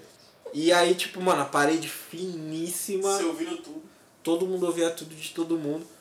E é isso, mano. Aí um dia era, outro dia era um bagulho, outro dia era outro bagulho. Mas tinha o, o tradicional, o caso, né? Tipo, tinha o portão. Tinha ca, casa que tinha portão, né? O, o apartamento tinha, tipo, a porta e o portão. E a criança que ficava presa pra dentro e a gente brincando com a criança. Nossa. Tipo, ali na pela área, grade. pela grade. Mano, esse bagulho... Hoje em dia não tem mais isso, né? Tipo, é muito maluco. As crianças estão no sofá com tablet, né? Não, hoje em dia as crianças não querem, tipo, trocar. É. Mano, minha... Não quer trocar ideia. É, é real, oh. oficial, mano. Tipo, teve uma... trocar ideia no celular.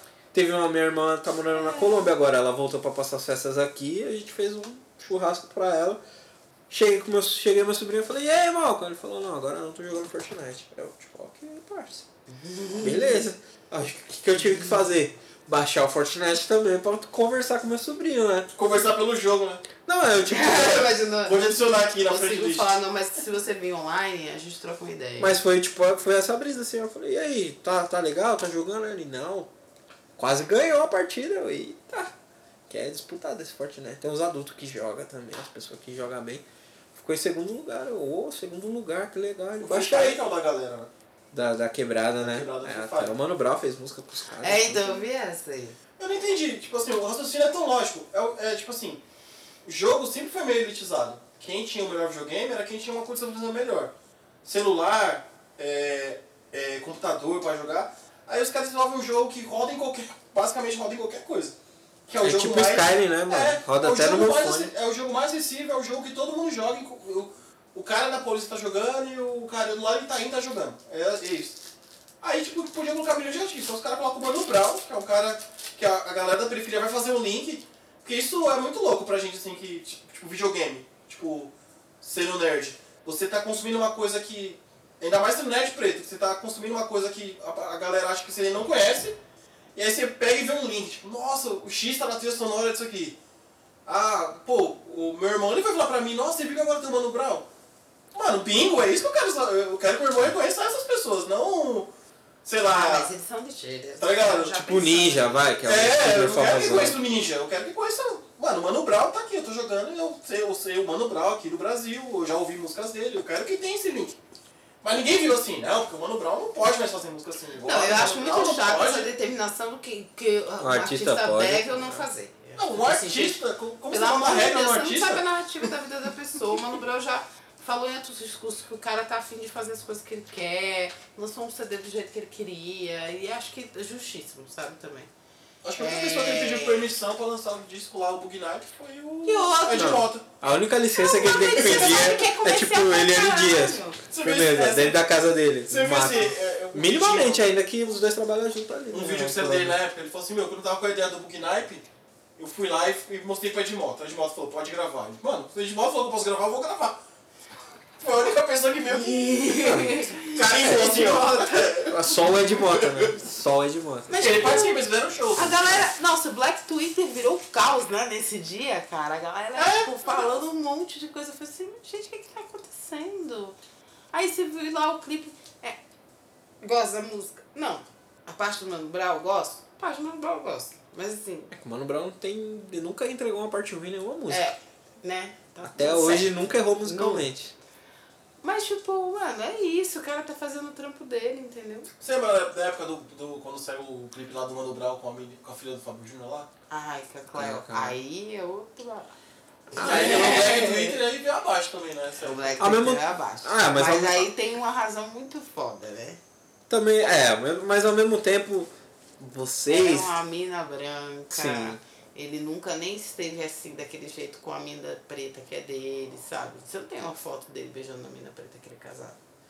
E aí vai lá, ah, mas é comercial, é um trampo. É, então, aí trampo, tá aí com essa mina. É foda, assim. Não, sim, a, a, a maioria das trilhas foram... É, é isso, é, tipo nessa assim, seara aí. Você, você, você trocar afeto com uma mulher branca, se você é casado com uma mulher preta, você nunca trocou afeto com essa mulher. É, assim. O paralelo que eu tenho com esse bagulho, a única pessoa que me vem à cabeça nessas representatividades e tal, de negrões que admiramos e também são sex symbol, Denzel Washington, desde o primeiro filme que ele fez... Ele muito, não beija mulheres Ele não, não faz par romântico, tipo, não faz, assim. E se tem algum flerte, não acontece cena de beijo. É tipo o bagulho. Só uma olhada, uma risadinha. É.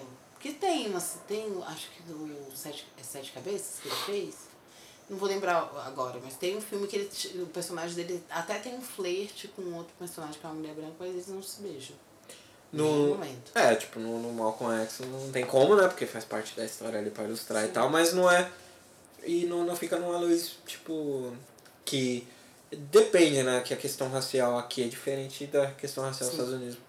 Segregação lá, então o pessoal vê o casamento interracial, a favela venceu pra eles, pra nós é tipo, falo sempre, né, tipo, Gilberto Gil, o dinheiro mas, fica, fica, fica branco também. De novo, tá ligado? Mas aqui, eu, eu acho que assim como lá, aqui também tem essa coisa do, do se ficar com a mulher branca venceu.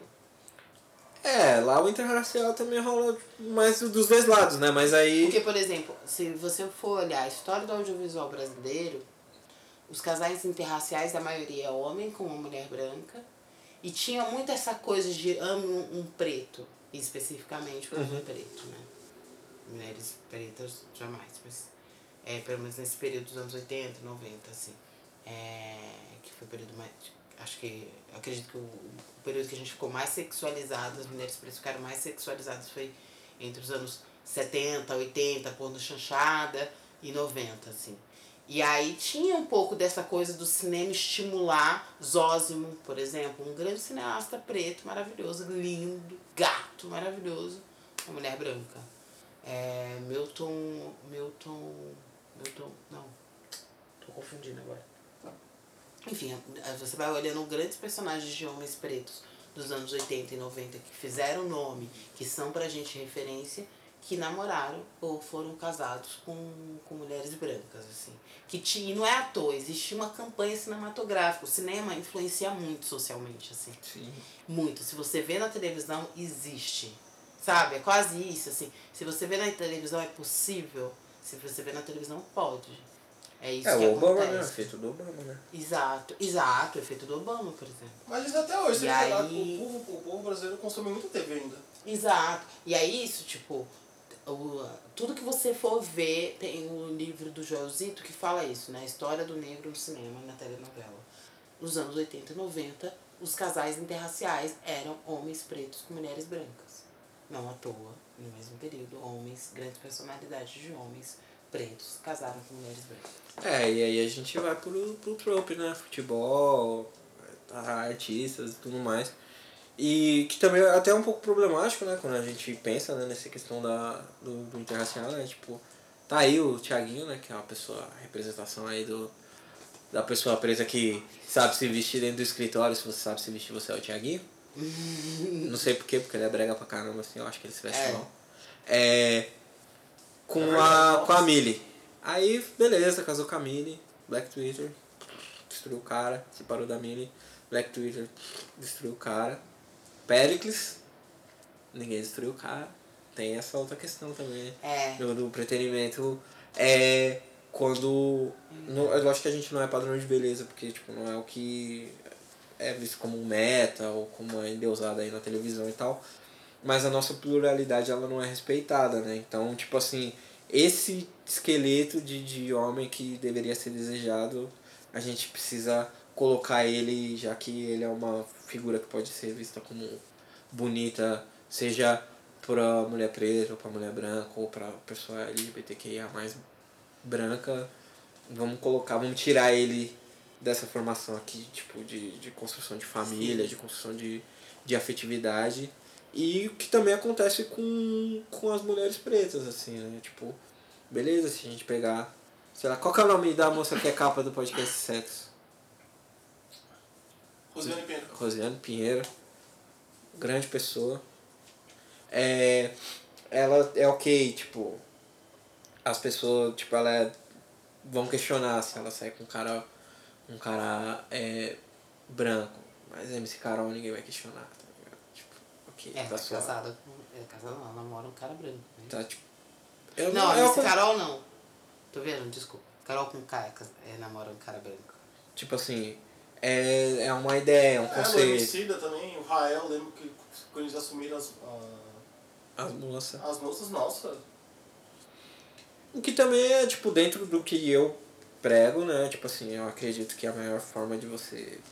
É você liderar pelo exemplo. Eu que me relaciono, moro, sou casado com mulher preta.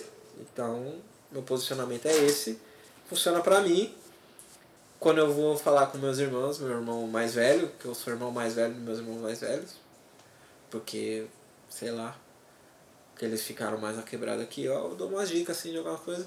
Aí meu irmão, e aí, tá saindo com as minas? Eu falo, pô, fala, mas tá saindo com as minas preta também, né? Aliás, tá ligado, é mó treta, né, mano? Mas é mais da hora, cachorro, vai lá, pá. Eu não falo... sei o que, as minas te entendem, eu falo, as minas te entendem, cachorro. É mais treta? Eu falo, eu, tipo, é... Mas nas minas te entendem, o dia que você tipo, precisar de um corre, pá, que a gente fortalece. E eu sempre dou exemplo da Emel, eu acho que, tipo, mano, quando a gente se conheceu, a gente não tava, tipo, da hora das pernas, emocionalmente e tudo mais. E hoje a gente tá aí, mano, firme e forte, quatro anos. E é difícil pra caralho, tem dia que você quer, sei lá, forjar sua morte, mudar de nome pra Paco e morar no México. Mas vale a pena todos os dias que você, tipo, não fez isso, porque é... uma construção foda, assim. E pro futuro, outras gerações vão poder se beneficiar Sim. disso. É que o, o, o que eu tento falar pra galera é que e que eu acho que é um básico assim, de sobrevivência, né? Tudo na vida é uma escolha. Quais são os desafios que você tá afim de escolher? Tipo assim, porque também, é, meu, também meu namorado é um homem preto. E é isso, duas pessoas muito machucadas pela, pela, pela, pela sociedade racista, por histórias é, que foram complicadas até a gente chegar na relação que a gente tem hoje. E tipo, duas pessoas machucadas. É isso, eu vou namorar uma pessoa preta e vou ter que lidar com o fato de que vai ter dia que ela não vai estar bem, não vai estar psicologicamente bem, ela tem uma carga que também às vezes é igual à minha. E aí é isso, a gente vai ter que se ajudar. É, quando você vai namorar uma pessoa branca, a pessoa pode ser massa, e ela é muito mais leve, principalmente homens brancos é muito mais leve na vida, porque tá tudo muito entregue pra eles, né? Tudo muito simples. Então eles são sempre muito mais leves. Raramente tem grandes problemas, os problemas são, são até bestas perto do problema que você tem. É tipo, ai, minha amiga do escritório é, não para de ir. Nossa, é muito chato que alguém está querendo um complô contra mim, eu fiz reunião e a pessoa, nossa, não sei o que. Lá no trabalho já eu vi. Amigo, brother. Lá no trabalho uma vez eu vi que eu, que eu até, eu não consegui segurar a risada, dar risada, mas assim, ainda bem que a gente tava meio longe, que a menina tava falando, tipo assim, geralmente quando é uma pessoa branca, eu trabalho com publicidade. Ixi. É o antro. É, é isso então. Aí a galera, tipo assim, não, porque eu passei um veneno, eu até pausei a música, assim, vamos ver qual foi o veneno de hoje. Não, porque eu, eu, é pug, né, o cachorro? Nossa, o pior cachorro. Porque meu pug roeu o cabo do meu celular, ai, e aí eu não consegui dar a carga. Que é, pug é o cachorro de publicitário, né? Aí eu, eu só pensando, isso é um veneno? Mas é isso, tipo, às vezes a pessoa é mais leve mesmo. Não, tipo, pra, pra isso são venenos, é muito, não, muito tranquilo. Imagina. A pessoa acaba sendo mais leve, de fato. Porém, você vai se relacionar com uma pessoa branca, você vai ter que lidar com a família racista, com situações em que a pessoa vai ser racista e você vai ter que virar e falar, ó, oh, você tá sendo racista no seu comentário, no seu comportamento. E é isso.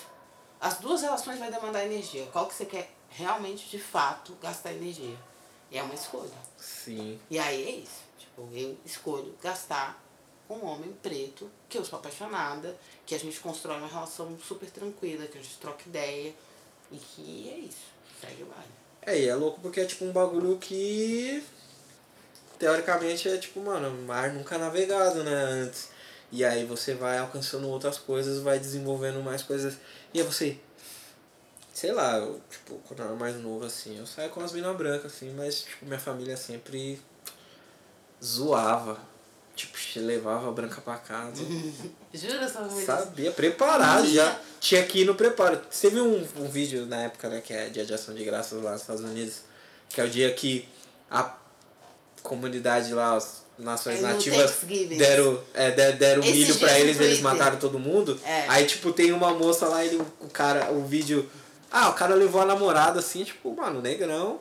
Levou com ele visto. Essa aqui, né? Tipo, nossa, aqui é a minha namorada, a Sharon. Aí ela tá lá, branquíssima. E a família, tipo, a mãe olhando assim.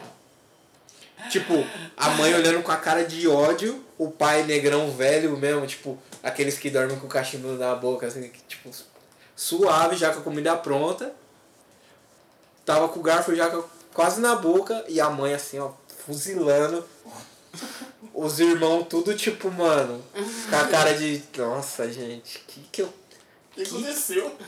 A minha família é como, a gente, é uma grande mistura, assim, lá na Bahia, assim, né? Uhum. Minha família na Bahia, então, é índio, branco, preto, enfim. Então, eu sempre digo que essa relação com a negra, tipo, sou negra e tal, veio quando eu vim pro São Paulo. Então, pra minha família, meio... Nunca foi uma questão, nenhuma das duas situações, assim, sabe? Tipo, pelo menos pra mim.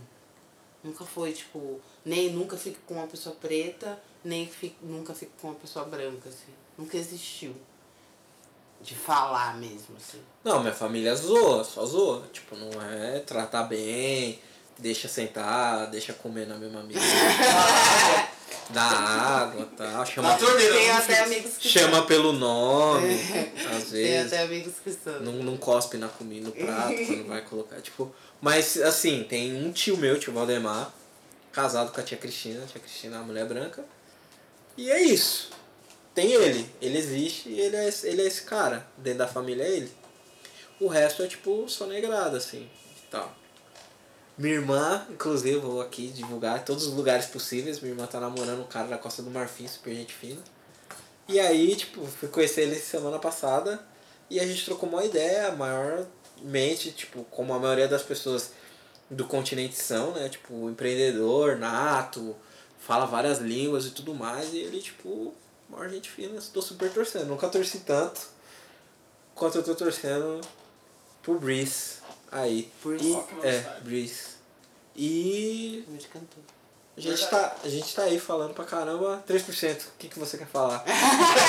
Porque quando, quando a gente começou a conversar, eu falei, tipo, não, tudo bem, a gente pode uma hora fazer... Vai entrar no nosso... Não, tipo assim, mal, a gente pode fazer super falar sem falar de três por cento, porque às vezes você deve fazer um milhão de entrevistas. O jeito que dá conversa, ela não quer falar de três por cento. É, eu, não, tipo... eu super falo, cara. Eu acho que eu tinha mais birra antes. Agora que, que esse ano a gente gravou a nossa última temporada, né? Ah, então é a última que você tá falando coisas que... Não, mas isso já foi anunciado no, no, nas ah, redes sociais. Não, não é exclusivo, olha aí. Não, não, é não, mas pode falar o que vai acontecer. Seu personagem morre no final? Morre! Eu vou começar tipo, a falar isso. Todo mundo, mundo acaba. Todo mundo me perguntar. A Juna morre, eu falo, morre. Eu vou falar. No, se for verdade, a pessoa só vai saber mesmo quando lançar. É, então, aí... Porque foi, foi doido, né? Um processo de quatro anos de uma série que foi o que me lançou pro mundo, assim, pro meu trabalho. Foi o meu primeiro trabalho profissional, assim. Antes disso eu tinha feito, sei lá, um curta-metragem. É, e eu estudava teatro, então eu tive que aprender a atuar pra câmera com três por cento. Real, assim. E aí... É isso, tipo, é a série que eu era protagonista há quatro anos. Um outro universo, é, é um outro universo. E, e aí esse ano acabou. Tipo, acabou. Tem quatro temporadas? Quatro temporadas. É que ainda teoricamente não acabou, é, né? Porque a quarta ainda... ainda não lançou, você vai lançar no que vem. É, porque ainda tem esse rolê de, de fazer imprensa e é, quando tem sair. Nossas, a nossa, a nossa, os efeitos especiais da série é uma das coisas que mais demora pra série uhum. é, lançar, né? Então, e esse ano a gente com certeza tem mais efeitos especiais do que o ano passado. Então, que já não, tinha mais do que o outro. Que já né? tinha, é. A galera vai brincando, né? E esse foi o último ano. Então, tipo, meu, última temporada é pé na porta, a gente vai fazer o que quiser agora. Não que a Netflix bloqueie muito criativamente, mas ela interfere de alguma maneira, né? É, última tem temporada. Um padrão de qualidade e tudo mais. Última temporada, a galera falou, não, agora a gente vai fazer exatamente o que a gente quer, tudo. Foi muito massa. Mas é isso, tipo... E eu ficava assim, eu falava, gente, e agora o que, é que eu faço? Como é que você se despede de uma série? Aí todo mundo, não sei. Eu falei, e eu também não sei como é que eu dou tchau. Porque foi um processo muito, no começo muito, do, tudo foi muito bonito, na verdade. Mas é, a primeira temporada foi muito difícil entender síndrome do impostor. Eu achava que, eu falava assim, gente, essas pessoas são malucas de ficar me dando personagem protagonista, porque não é possível. Eu só contei para as pessoas que eu tinha feito uma série pra Netflix quando começou a lançar o teaser. Porque não. eu tinha medo, Nossa. juro por Deus, só minha família sabia. E amigos próximos. De resto, eu não falava nada, assim, pra ninguém. Tipo, roda de atores, conversa no bar, eu... É mesmo, né? Nossa, eu espero que chegue no trabalho e tal. E sabe por que, que eu não falava? De verdade. Porque a Joana, na primeira temporada, não tem muita fala. E aí eu ficava com medo de que se minha atuação fosse ruim, eu sou facilmente cortada na edição. Uhum. E, tipo, falar para as pessoas que fiz e, no fim, minha participação ser menor do que eu imaginava ser. Eu juro que eu tinha medo. Então, eu só, tipo... Ai, gente, fiz uma série pra Netflix quando lançou o teaser. E aí, quando eu vi que a Netflix tava, tipo, bombando o meu nome junto com o personagem da Joana, eu falei assim, pô, acho que fiz uma coisa que eles gostaram. Sim. Aí eu falei, não, beleza, agora eu posso falar com as pessoas e tal, que fiz três por cento, etcétera. Porque já tinha rolado na imprensa, quando a gente tava gravando, uma foto nossa, dizendo, começou as gravações da primeira série do três por cento, isso em maio. Eu não compartilhei essa foto, não nossa. compartilhei essa notícia. Era eu lá, com o elenco principal e tal. Eu não compartilhei, falei, quem viu, viu, quem não viu, um beijo. É, mas ao mesmo tempo tem o lance da sobriedade também, né, mano? Tipo, não dá pra, sei lá, ah, qualquer cem reais que você ganhar, meter o Favela venceu no Twitter, é. né? Mas, é, entende, né? Tipo, sei lá. É uma pergunta que eu queria fazer também, que eu não sei se é... Sci-fi, você gosta de tipo, ficção científica, essas coisas e tudo mais? Cara, eu acho que depois do três por cento eu fui me atualizando mais. A galera vim comentar, ou vim falar da série, eu ficar meio perdida, mas eu vou confessar que, tipo, eu ficava meio perdida, assim, tipo, de sci-fi, assim. Acho que eu falava, eu falava antes de três por cento, ai, Matrix, eu acho mó legal. Vai no Matrix, né? Tudo a ver os dois, assim, né? Tá tudo certo. É, porque, tipo, é louco porque, sei lá, tem um, um de Viagem no Tempo com, com o Celton Mello, que é um outro filme aí que, que passou, que uma vez eu vi, tava assistindo televisão e tal. Não que seja um filme ruim, eu só não tenho muitas memórias de ficção científica feita por pessoas brasileiras e falando português, né? A gente tem o Robocop, se não me engano, Padilha, né? Não? É, do Padilha. Robocop do Padilha, que, que foi em dois mil e catorze. É, a gente tem o Wagner Moura no Elysium. Mas tem o Seu Jorge no filme do Bill Murray. É, tipo, mas é tipo, não tem nada, é uma produção nacional que, tipo assim, por mais que a gente é criado assistindo versão brasileira Herbert Richards, né, assistindo coisas enlatadas norte-americanas que as emissoras compram, compram da A B C, compram da C B S, compram da Fox, da F X e tudo mais. E pela primeira vez a gente tá vendo, tipo, sei lá, um universo que parece com o que é no Brasil, que tem essa, esse conceito de, de meritocracia, que é tudo uma grande mentira no, no final, né? Pra quem acha que existe mesmo meritocracia, vai dar uma estudada. Você primeiro pare de ler só as figuras, comece a ler de verdade. É, e com a brasilidade, assim, e tal. Lógico que a primeira coisa que as pessoas fazem é, a pessoa tá acostumada a ver, sei lá, tipo, e também não é uma comparação, porque cada um serve o seu demográfico e tem as suas especificidades, mas, sei lá, a pessoa compara Star Wars Episódio cinco, que é um dos melhores, maiores filmes de sci-fi, uma das coisas que desenvolveu o sci-fi, transformou o sci-fi em coisa popular, que criou a Industrial Light and Magic, que é a maior empresa de efeitos visuais do, do mundo, e depois essa empresa quebrou e virou a Pixar, que é a maior empresa de animação do mundo, e a Disney foi e comprou tudo, e é dona de quase tudo. Não sei se ela é dona daqui desse prédio que eu moro também. Mas aí tem um bagulho de tipo, não, não é da hora. Eu falo, tipo, mano, quantas vezes você viu um, um, é, um filme narrativo de, de, de longa duração, uma parada episódica, uma série realmente com um roteiro de série, com, com trama de série, com núcleo de série que, beleza, você desenvolve esse núcleo, aí ele para nesse episódio, a gente pega de outro lado e desenvolver o conceito e ter construção de mundo fantástico é raro pra caramba, em, ainda mais em cultura pop, se a gente for falar aí, o pessoal tá acostumado a ver novela, né? O pessoal tá acostumado a ver plano. Mas três por cento tem um toquezinho de novela. Ah, porque é brasileiro, acho, né? Exato, e eu não acho isso maravilhoso. Como. E eu, a galera fica assim, ah, mas isso é chato, fica amiga. Você já assistiu This Is Us? Você já assistiu This Is Us? Tá na minha lista. É uma série... Cara, ela, eu acho a série, ela é maravilhosa, ganhou Emmy e tal, não sei o quê. Eu amo a série, mas ela é o melhor período de novela no Brasil. Assim, ela é uma novela pura, extrema. Tipo, assim. A Próxima Vítima. Sim, eu, eu diria, é Caso de... Aquela Caso de Família. Laço de Família. Próxima Vítima, época do Manuel Carlos Bom, sabe, uma coisinha assim. Essa novela marcou, que eu lembro que todo mundo parou assim no Brasil pra ver o final. No Próxima, Próxima Vítima. Tinha até uma trilha que matou é Odete Roitman, né? É, da Odete. Eu não assisti a Próxima Vítima, velho. Ai, Rei do Gado.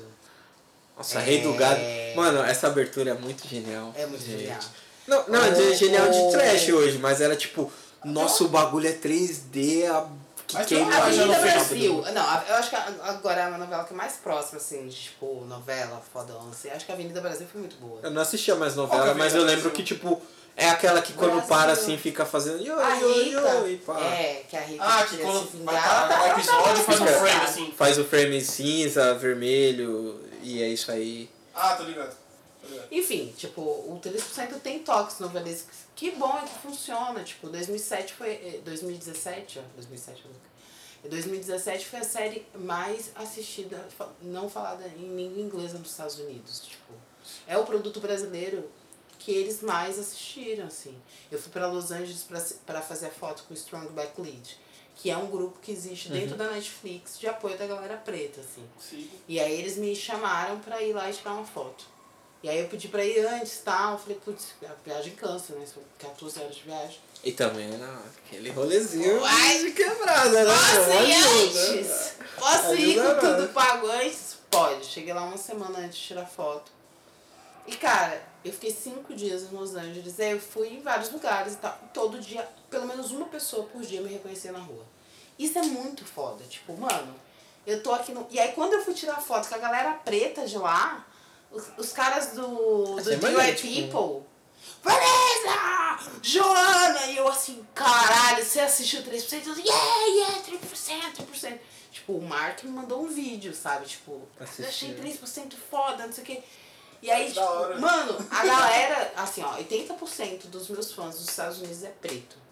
A galera preta de lá, tipo, e que acha massa, que me escreve, já me mandaram, já me mandaram presente dos Estados Unidos pra cá, de Atlanta.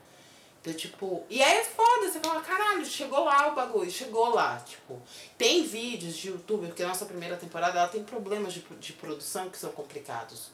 E aí tem vários youtubers de lá, inclusive uma mina preta, que ela fala, pô, tem uns problemas de produção meio foda, mas a série é massa pra caralho. Tipo, a gente, é, três por cento tá, em, tá numa lista de, de filmes pra assistir da Universidade de Cinema da Califórnia. Sim. Pedro Aguilera foi, acabou de ganhar, é, ser um dos dez melhores showrunners do mundo. Tipo, showrunning, principalmente quem for ouvir e não for do mundo do cinema, é uma coisa que não tem muito no Brasil. Mas é como se fosse um diretor geral do projeto. Então, tipo, isso acontece muito nos Estados Unidos. É ele que comanda tudo. Ele é o dono da história e ele decide se aquele copo vai ser colocado em cena ou não. Então ele cuida do projeto como um todo. E isso é uma maneira de você garantir que o universo que... É, quem, quem fez aquele roteiro esteja de acordo com como, como ele imaginou. Isso não existia muito no Brasil, tanto que nossa primeira temporada a gente não tinha um showrunner, tinha um diretor-geral, que era o César Charlone, e, mas nas temporadas seguintes foi o, o Pedro Aguilera que entrou. Então, tipo, é muito importante, tipo, um dos melhores, dos dez melhores showrunners do mundo é um cara brasileiro, que fez. Sim, e aí pensar... É a construção do universo, que é uma coisa que a gente não tá acostumado e tudo mais. E aí você tem o choque de tipo, tá bom, não tá só plano contra plano, plano não. contra plano, plano contra plano. E aí, tipo, tecnologias é, fantásticas, e aí decisões de, de direção de arte. E aí, tipo assim, às vezes a gente vê no outro filme e você tipo, pô, poderia ter feito dessa forma, poderia ter feito dessa forma. E aí as pessoas não entendem como que é o processo de desenvolver Cara. uma série. Tipo assim, eu eu não eu fiquei um tempo trampando no S B T. E aí os caras chegavam lá e eu fiquei amigo do engenheiro de áudio de lá que trabalhou na Y B e mixou, tipo, disco de sabotagem, a porra toda.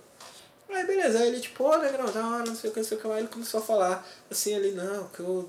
Esse álbum aqui que você ama com o seu coração, foi o que me disseram, caralho, que foda, cara, você é muito importante pra minha vida, você nem sabia que você existia. Só que o material chega lá, grava, sei lá, a diária, no outro dia, até cinco horas da tarde tem que estar pronto já pra subir, com os cortes tudo certinho. A série não, a série você pode gravar antes. Só que, ao mesmo tempo, tudo tem agenda, tem que sair, tem um catálogo, aí você fala, ah, três por cento, não sei. Tem trinta e cinco documentários aí que a gente vai postar, mas tem mais outras séries aí que são original. A gente já comprou mais uma temporada aí de, de Star Trek Beyond e vocês vão ter que sair nesse dia aqui. Aí tipo, mano, não dá pra ficar pensando, ah, mas por que que eles usam roupa assim, não sei o que, e não sei o que lá. Tipo, mano, tem a fase de pré-produção e essas coisas que são decididas lá, não pode mudar depois. Tipo, sei lá, você inventou que as pessoas usam sapato de garrafa pet na primeira temporada.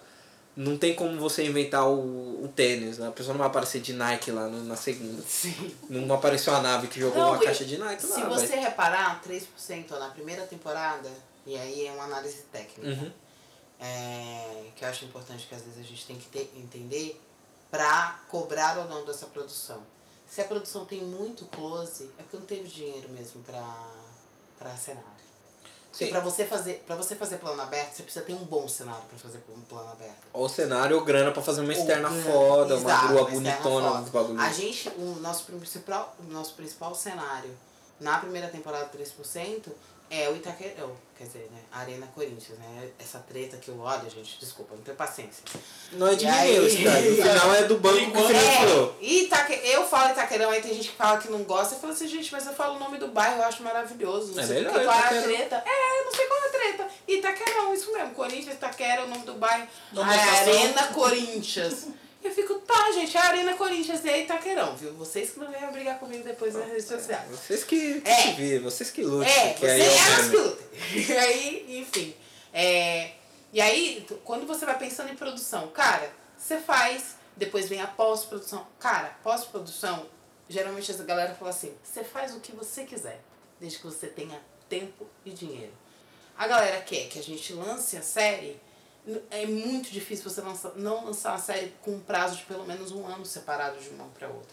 A gente grava pelo menos três meses. Esse ano eu falei assim, gente, o que, o que três por cento faz é um negócio surreal, assim. A gente tem muito externa.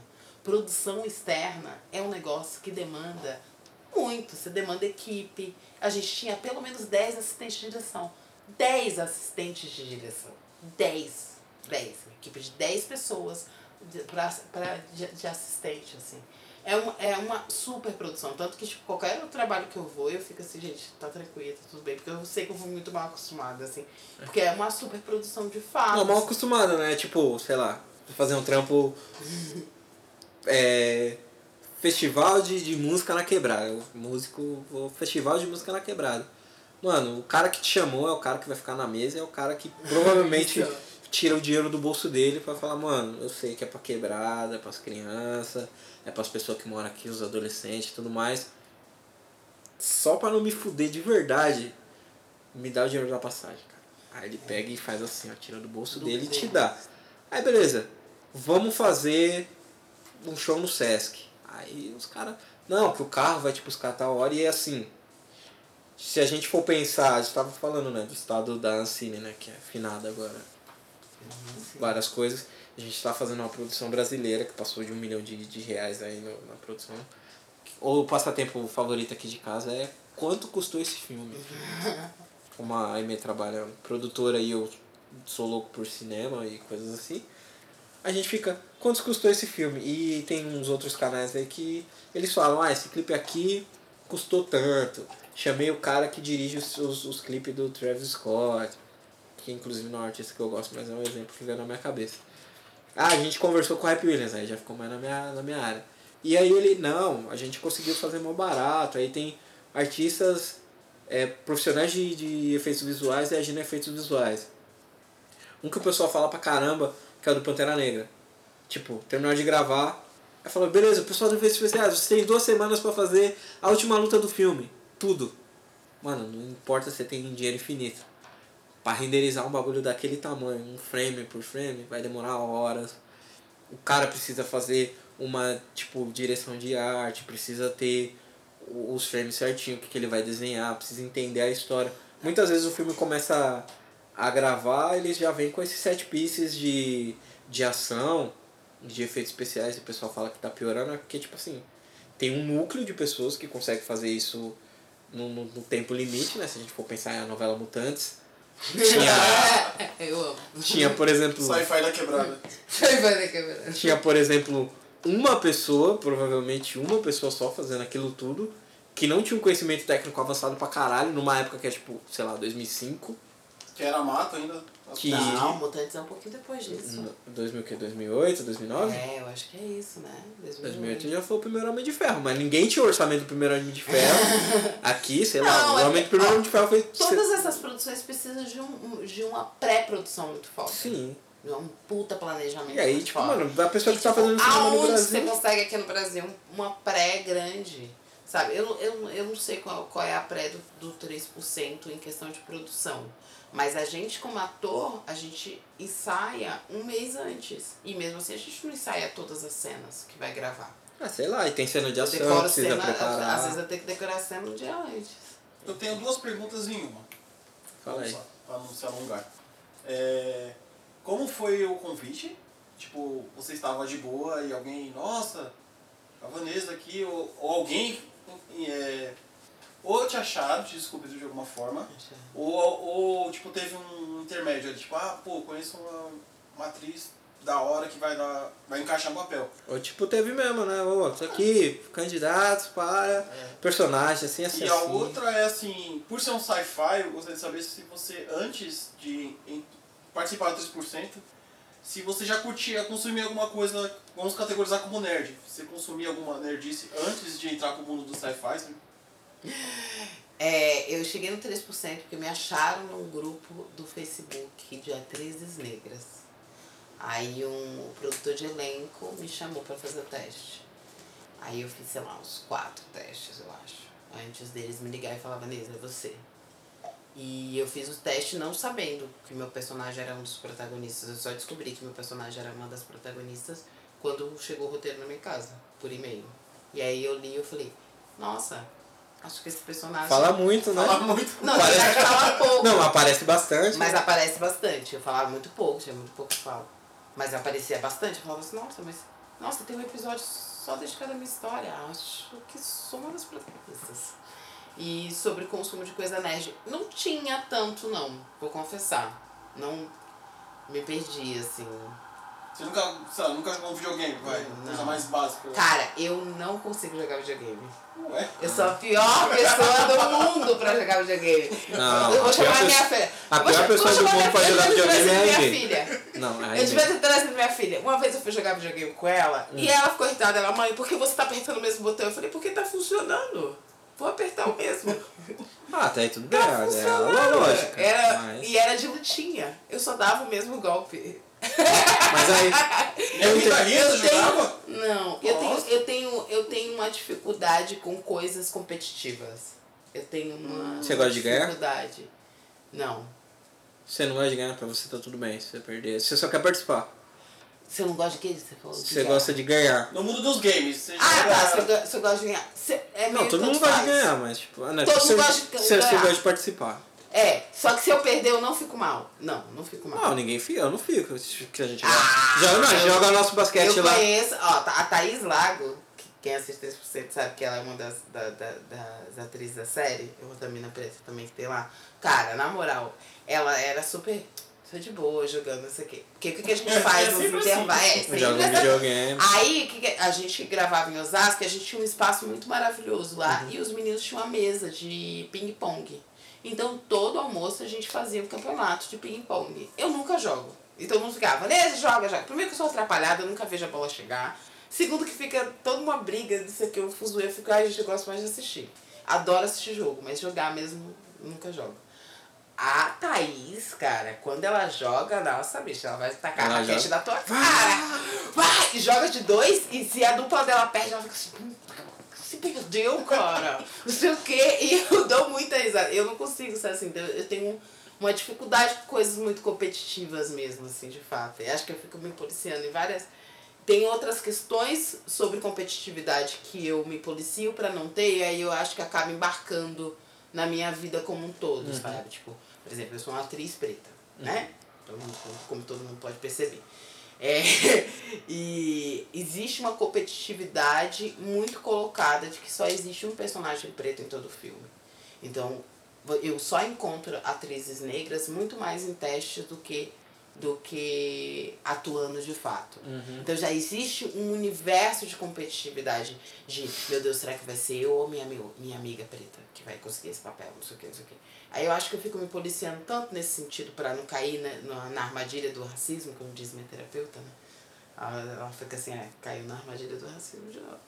E aí eu fico me policiando tanto nisso que eu acho que com o passar dos anos tá ficando ainda mais diluída essa coisa. Qualquer situações muito competitivas eu fico, gente, peraí. Meu, eu vou fugir. Não, vamos aí, eu vou torcer pra vocês. É, eu fico assim, deixa eu ficar na torcida. Torce todo mundo, todo, é. se todo mundo ganhar, que legal. E se todo mundo ganhar? É, isso mesmo. Não sei, o meu, meu competitivo é tipo assim, eu gosto, eu tipo assim, eu ganhando me divirto, lógico, gosto de zoar a pessoa que perdeu. Inclusive o Gustavo Salgado, que é a pessoa que mais perde pra mim aí no, no basquete. Tá aí, se ele ouvir o podcast. E amanhã vamos jogar, amanhã vai Eu ser... acho que você jogava basquete com meu namorado, não é isso? Não, eu chamei ele pra jogar basquete. Ah, tá. Inclusive, precisamos marcar esse basquete aí, tá prometido. Não, não, não. Mas assim, quando a pessoa é, também ganha de mim, eu fico tipo, pô, que legal que você ganhou. Eu incentivo ela a fazer a mesma coisa. Porque ganhar é legal. E é. geralmente a gente, a gente não, não ganha muito na vida. Não. Em geral, assim. Mas aí no videogame, alguma outra coisa assim, que não tem um, um impacto social infinitamente grande, que ninguém vai perder, né? Tipo, sim, quando você ganha, sei lá, ganha pontos virtuais, ou você ganhar ponto no, no jogo que todo mundo combinou de jogar bola lá no, no buraco e vale alguma coisa, sai com essa alegria momentânea pra sua casa. Você fica feliz, eu fico feliz quando, tipo, sei lá, mesmo que a pessoa ganhe de mim, você tá, ah, você não consegue passar de mim. Ah, eu sou, Aí eu a pessoa sou um perfil vai... totalmente ao contrário dela. Ah, não. Você quer competir real, assim. Se botar eu pra jogar com a minha mãe, eu quero ganhar da minha mãe. E pra zoar ela, assim, eu sou... pra jogo... Gente, eu tenho, eu tenho, eu tenho um... Eu deixo, eu deixo eu as crianças ganhar, eu deixo. deixo criança ganhar. Mas, ó, por, por exemplo, aí também ajudando, né, o, o nosso filme Mãe Não Chora, que eu, que eu dirigi junto com a Carol Rodrigues, a gente ganhou agora o prêmio, né, ganhou de melhor atriz e de melhor cortometragem. Confesso que o sabor de ganhar foi maravilhoso, tipo, ah, caralho, a gente ganhou o melhor cortometragem da mostra, não sei o quê, tá, tá, tá, tá. Mas... apesar do, da mostra ser competitiva, não tinha clima de competição entre a gente, entre as realizadoras. A gente ficou no mesmo hotel, a gente almoçava junto, a gente passava o dia junto. A gente trocou ideia numa boa, assim. Não sei, não teve uma coisa meio, tipo... Não teve aquela coisa meio... Será que... Falando. Eu acho que sou filme, não sei. Ah, mas é tipo... É tipo, sei lá, Grammy, Oscar. Tipo assim, não é uma competição onde, sei lá, se você fizer menos que o outro... ou tipo, você não tem um input, tipo, não é uma competição ativa, né? É uma competição passiva. É, é tipo, eu entreguei esse trabalho aqui, e aí se o grupo de pessoas que escolhe quem foi mais legal escolher mais esse aqui, é tipo a eleição. Não, a eleição é uma competição ativa. É, mas é porque Mas mostra, é uma competição ativa. E é. de, depende, porque Oscar, Grammy, essas coisas é uma competição ativa, porque as pessoas fazem campanha. Tem, tem... Cada mostra tem um perfil, né? Então meio que... O, mesmo por mais que você fale assim, ah, mas é isso, um grupo de pessoas votou e não sei o quê, sempre, é, ainda assim, ainda é um ambiente de, de questionamento sobre o resultado, sabe? Tipo, ah, sempre é, até edital, vezes, né? A mostra, tipo, às vezes, muitas delas porque se dão através de edital. Tem, né? tem, tem mostras que tal, é, tal filme ganha, e tem mostras que tem a mesma, mesma relação de filmes e é um outro filme que ganha, entendeu? É um outro júri, é um outro perfil de festival. E aí vai ser outro, um outro filme vai ganhar, assim. Sim, é que saber ler e saber onde escrever seu filme é uma boa, um bom nome. Exato. É, é, seria a parte ativa da, da, da competição, né? Eu acho que não tem essas campanhas fazer festa para pessoas que vão votar e tudo mais. Porque o mundo do, do cinema com... Que, que as pessoas ganham em dólar é, é meio estranho, né? É, nesse sentido. Longe. E longe. E ah, não é longe, tá perto aí, já tirou foto com as pessoas tudo lá. Pessoas não conhecem. É, você tá uma pessoa de distância do... No Brasil ainda não rolou, você tá lá de boa. Hum, Vanessa, isso é sério. Ah não, aqui sim, sempre. Ah, tá. Aqui é tá mais bem, acessível. Sim. Não, isso tem sempre, sempre. Vanessa, você, você que fez três por cento. Ah, eu achava engraçado que no começo, agora as pessoas sabem mais meu nome, mas no começo elas falavam, a menina da Netflix. Eu não tinha nome. Ou se chama pelo nome do eu personagem. Era, nem, nem o nome nem do personagem, as pessoas falavam, a menina da Netflix. Porque é isso, era a primeira série brasileira, né? Então, era o primeiro rosto brasileiro da Netflix. Eu então, confesso que eu vi quatro episódios. Da primeira temporada? Por que você foi tão ruim? Por que você abandonou? Série? Ah, eu fui abandonar, que assim, eu tava fazendo o que acho que todos... Então você não gosta de criança também? É. Sabe quem não gosta de criança? Ah, é. Hitler. Você tava mesmo? Eu vi esse meme. E The Right People? Você assistiu The Right People? Até o final? Sim. Sabe o menino do episódio cinco? O Mark? Sim. Que a polícia tira... Ele me mandou um vídeo dizendo que assistiu a porra da série e você ainda não me assistiu. Não, mas no meu caso é assim. Eu tava okay. Aquela, né? Vou vender a série assim agora pra galera preta. The Right People assistiu. Então, eu tava procurando, eu falei, ah, vou... vou, eu vou como sempre, abre um tipo, vamos procurar um rostinho preto aqui pra ver. Aí eu falei... Ah, eu vi algumas coisas sobre três por cento que eu vou assistir, eu assisti cinco, cinco episódios, mas não, eu acho que eu tava em algum outra vibe de alguma outra série, não foi o que eu achei ruim ou bom, eu vi cinco episódios, falei, pô, legal, aí acho que eu fui ver alguma, alguma outra série e não voltei mais, mas vou pôr em dia, Prometo. Mas eu entendo, eu também tenho... É... é que quando eu tô na vibe de uma série, assim, eu não consigo desligar, eu não consigo estar muito dentro de muitas séries. Eu tenho que estar com uma ali, hum. e aí... A da Viola Davis, a... a Ray. É, então, não dá pra você ver o... Olha que eu cara. assisti a primeira vez, não gostei muito, desisti da série, passou um ano e meio depois, e isso mesmo no boomzinho de que ela tinha ganhado o prêmio e tal, passou um ano e meio depois, eu assisti, eu, ah, que maravilhosa, isso aqui. Não sei o que aconteceu. Direct People, abandonei. A segunda ela, temporada... Eu é que a, essa, essa série tem muitos problemas. E a última gente... temporada é a quarta? A terceira? Não, não segunda. a terceira. Segunda? Tem mais uma já? Vai não. lançar a terceira... Peraí. A última a é a segunda lançou, temporada. Se a gente a lançou seguinte. a terceira agora, no começo do... Vai lançar a terceira. É. Mas a as... segunda sempre tem a Joe ali. Eu não sei, eu não, não sei, gosto da é segunda que... temporada. É que a série a tem, primeira eu gosto. A série tem vários problemas de questão racial e tudo mais. Eu, é. como um homem negro adulto, ah, não, não, no, tipo Twitter e outras coisas assim, talvez funcione nesse demográfico. três por cento assisti todas as temporadas, estou em dia. Gosto de muitas coisas, não gosto de algumas outras coisas. Mas aí é coisa de tipo quem assiste série pra caralho, então... Tipo assim, quem é o três por cento na primeira série que a pessoa assiste, você consegue ver coisas e fala, uau, realmente, tudo mais. Mas aí isso vale pra qualquer filme. Você que faz filmes, assiste filmes, escreve filmes e séries e tudo mais. Quando você vê alguma coisa, você fica tipo... Às vezes é legal, às vezes é tipo, eu já vi isso muitas vezes e eu quero passar logo pra parte que eu não vi, ou coisas assim. É. E aí a gente pode conversar depois fora, offline e tal. Mas é isso, você gostou de conversar com a gente? Sim, super. Então... Algo que a gente não perguntou, que você gostaria que a gente perguntasse?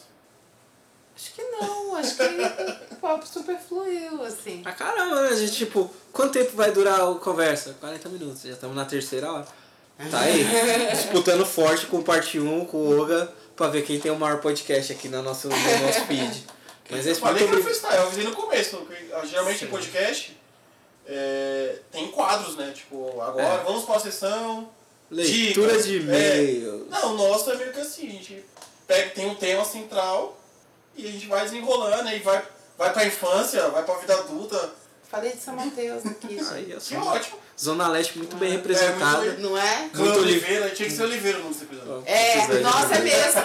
Pronto. Sabia que até o final, é que nem nome de filme, gente. Até o final da gravação você sabe qual é o nome da porra do filme. Sim. E acho que é isso, né, gente? Se vocês tiverem alguma pergunta, vocês podem ir lá nas redes sociais da Vanessa. Não sei se vocês já sabem quais são, né? Se vocês são pessoas legais que gostam de criança. Você tá no Twitter? Eu só, eu só sigo eu tenho, no Insta. É, eu tenho o Twitter, ele não é... Esses dias o pessoal pedindo pro Twitter me verificar. Verificar. Eu não quero jamais que meu Twitter seja verificado. Eu só vou lá pra falar tranqueira. É, mas o Twitter é pra isso. Então, mas aí verificado fica parecendo uma coisa meio profissional. Eu falei, gente, pode deixar assim, todo cagadinho mesmo. Ah, não, mas imagina, tem umas pessoas que você é fã e você segue, aí você, tipo... Nossa, mano. Teve um dia que eu... Que música fiz... horrível, tipo assim... Não, não, tipo assim... Teve um dia que eu fiz um tweet que era tipo, mano, era meu estado de espírito. Eu falei, às vezes o homem negro só quer transar gostoso e tomar suco de maçã. E aí, tipo, tá lá o cara que eu idolatro pra caramba, que faz umas músicas foda, que é super cabeça. E ele, tipo, mano, ele leu esse bagulho em algum momento, ele passou curtiu. no feed dele, tá ligado? Ah, mas dá esse... esse ó, uma vez Mano Brown já curtiu um, um, uma, uma foto minha. Que era exatamente no show dele, óbvio. Mas, ah, é. Eu coloquei uma vez, pra caralho. Eu fiz um, eu fiz um tweet assim também, tipo, mano, o K L J pra mim é tipo tal coisa. Aí ele curtiu. E eu, tipo, eu não marquei assim o arroba dele, tipo, só escrevi. É porque dá pra achar pelo nome. É, fica pra casa. Às vezes, às vezes eu dou uma olhada lá, tipo, tem uma Caraca. música assim, ó, como que as músicas estão indo? Procura o meu nome. O meu Twitter eu nem lembro como é que eu tô, gente, não é por nada não. Eu quero que as pessoas me sigam no Twitter, que eu fico postando muita tranqueira. Posto, nossa, hoje... Caralho, minha filha falou que meu namorado é meu sugar daddy, sabe? Tipo, as coisas todas assim. Caralho. Caralho. Nossa. Tá gostado, sua filha. Ela tem catorze anos, gente. E ela foi na maldade mesmo, assim, pra tirar uma com a minha cara, porque Nossa. ela é ruim. É porque, tipo, catorze anos, ela sabe que é uma sugar daddy. É, ela sabe, essa internet. ela sabe. Ela foi, tipo, pra tirar uma. Porque o namorado tinha trazido um presente pra mim. E aí ela virou e falou assim, mãe, mas não é seu aniversário nem nada, ele é o quê? Seu sugar daddy? Aí eu... Por quê? Como assim? Posso ganhar um presente? Não vale mais? catorze anos, sai daqui, menina. Presente só no aniversário. Mas eu posto mais tranqueirinha no meu Twitter, assim. E aí Insta é mais, assim, né? Você posta trabalho, coisas de fotos e tal. Você tem um foco a mais. No meu Twitter eu quero, gente, juro, eu só quero twittar às vezes assim. Nossa, hoje eu dormi bem mal. Valeu, insônia, sabe? Mas é o que mais tem no Twitter. É o que mais tem, mas eu, mas eu fico vendo que, tipo, a galera que é verificada tem uma outra função. É meio profissional, é tipo, então, ah, hoje a Nívia me deu esse creme. É, gente. eu não, não Gente, vamos encerrar esse podcast, pelo amor de Deus. Ah, vamos, vamos encerrar. Tá bom, tá bom. Sigam a, a Vanessa então, nas ó, redes sociais. Exato, siga no Instagram, vanessa ponto o. O meu Twitter eu não lembro, desculpa. Mas, mas... vai estar linkado aqui na postagem. Exato, pronto. Assistam três por cento. Dê play lá na série dela, no Netflix. É, quando você for dormir, deixa lá também, dando um play. É, tem a terceira temporada, tá? Porque, nossa, tem uma galera que não sabe que existe a terceira temporada. Tem a terceira temporada, assista. E ano que vem também eu vou fazer mais exibições pra falar do meu filme Mãe Não Chora, que aqui comentei um pouco, mas nas, nas redes sociais vocês conseguem acompanhar as sessões que eu vou promover aqui em São Paulo pra gente discutir maternidade, negritude, enfim, mulheres pretas, mães. E é isso. Então, é. me acompanha lá. Inclusive, se quiser voltar pra falar só do, do filme, tá super convidado. Vamos lá, então. Vamos aí. Vamos aí. E é isso. Tem mais alguma coisa pra adicionar ainda? Só agora eu tô com fome. Pior que eu também tô. Eu também, gente. Vamos todo pão, mundo comer? Esse pão. É, é isso, gente. Somos Heróis de Rosto Africano e até a próxima. Até. Tchau.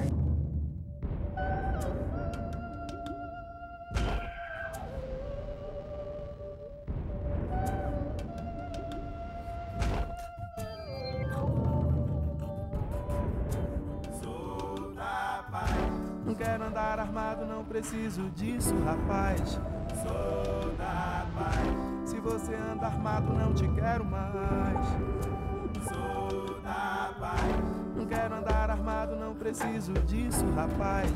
Sou da paz. Se você anda armado, não te quero mais. Sou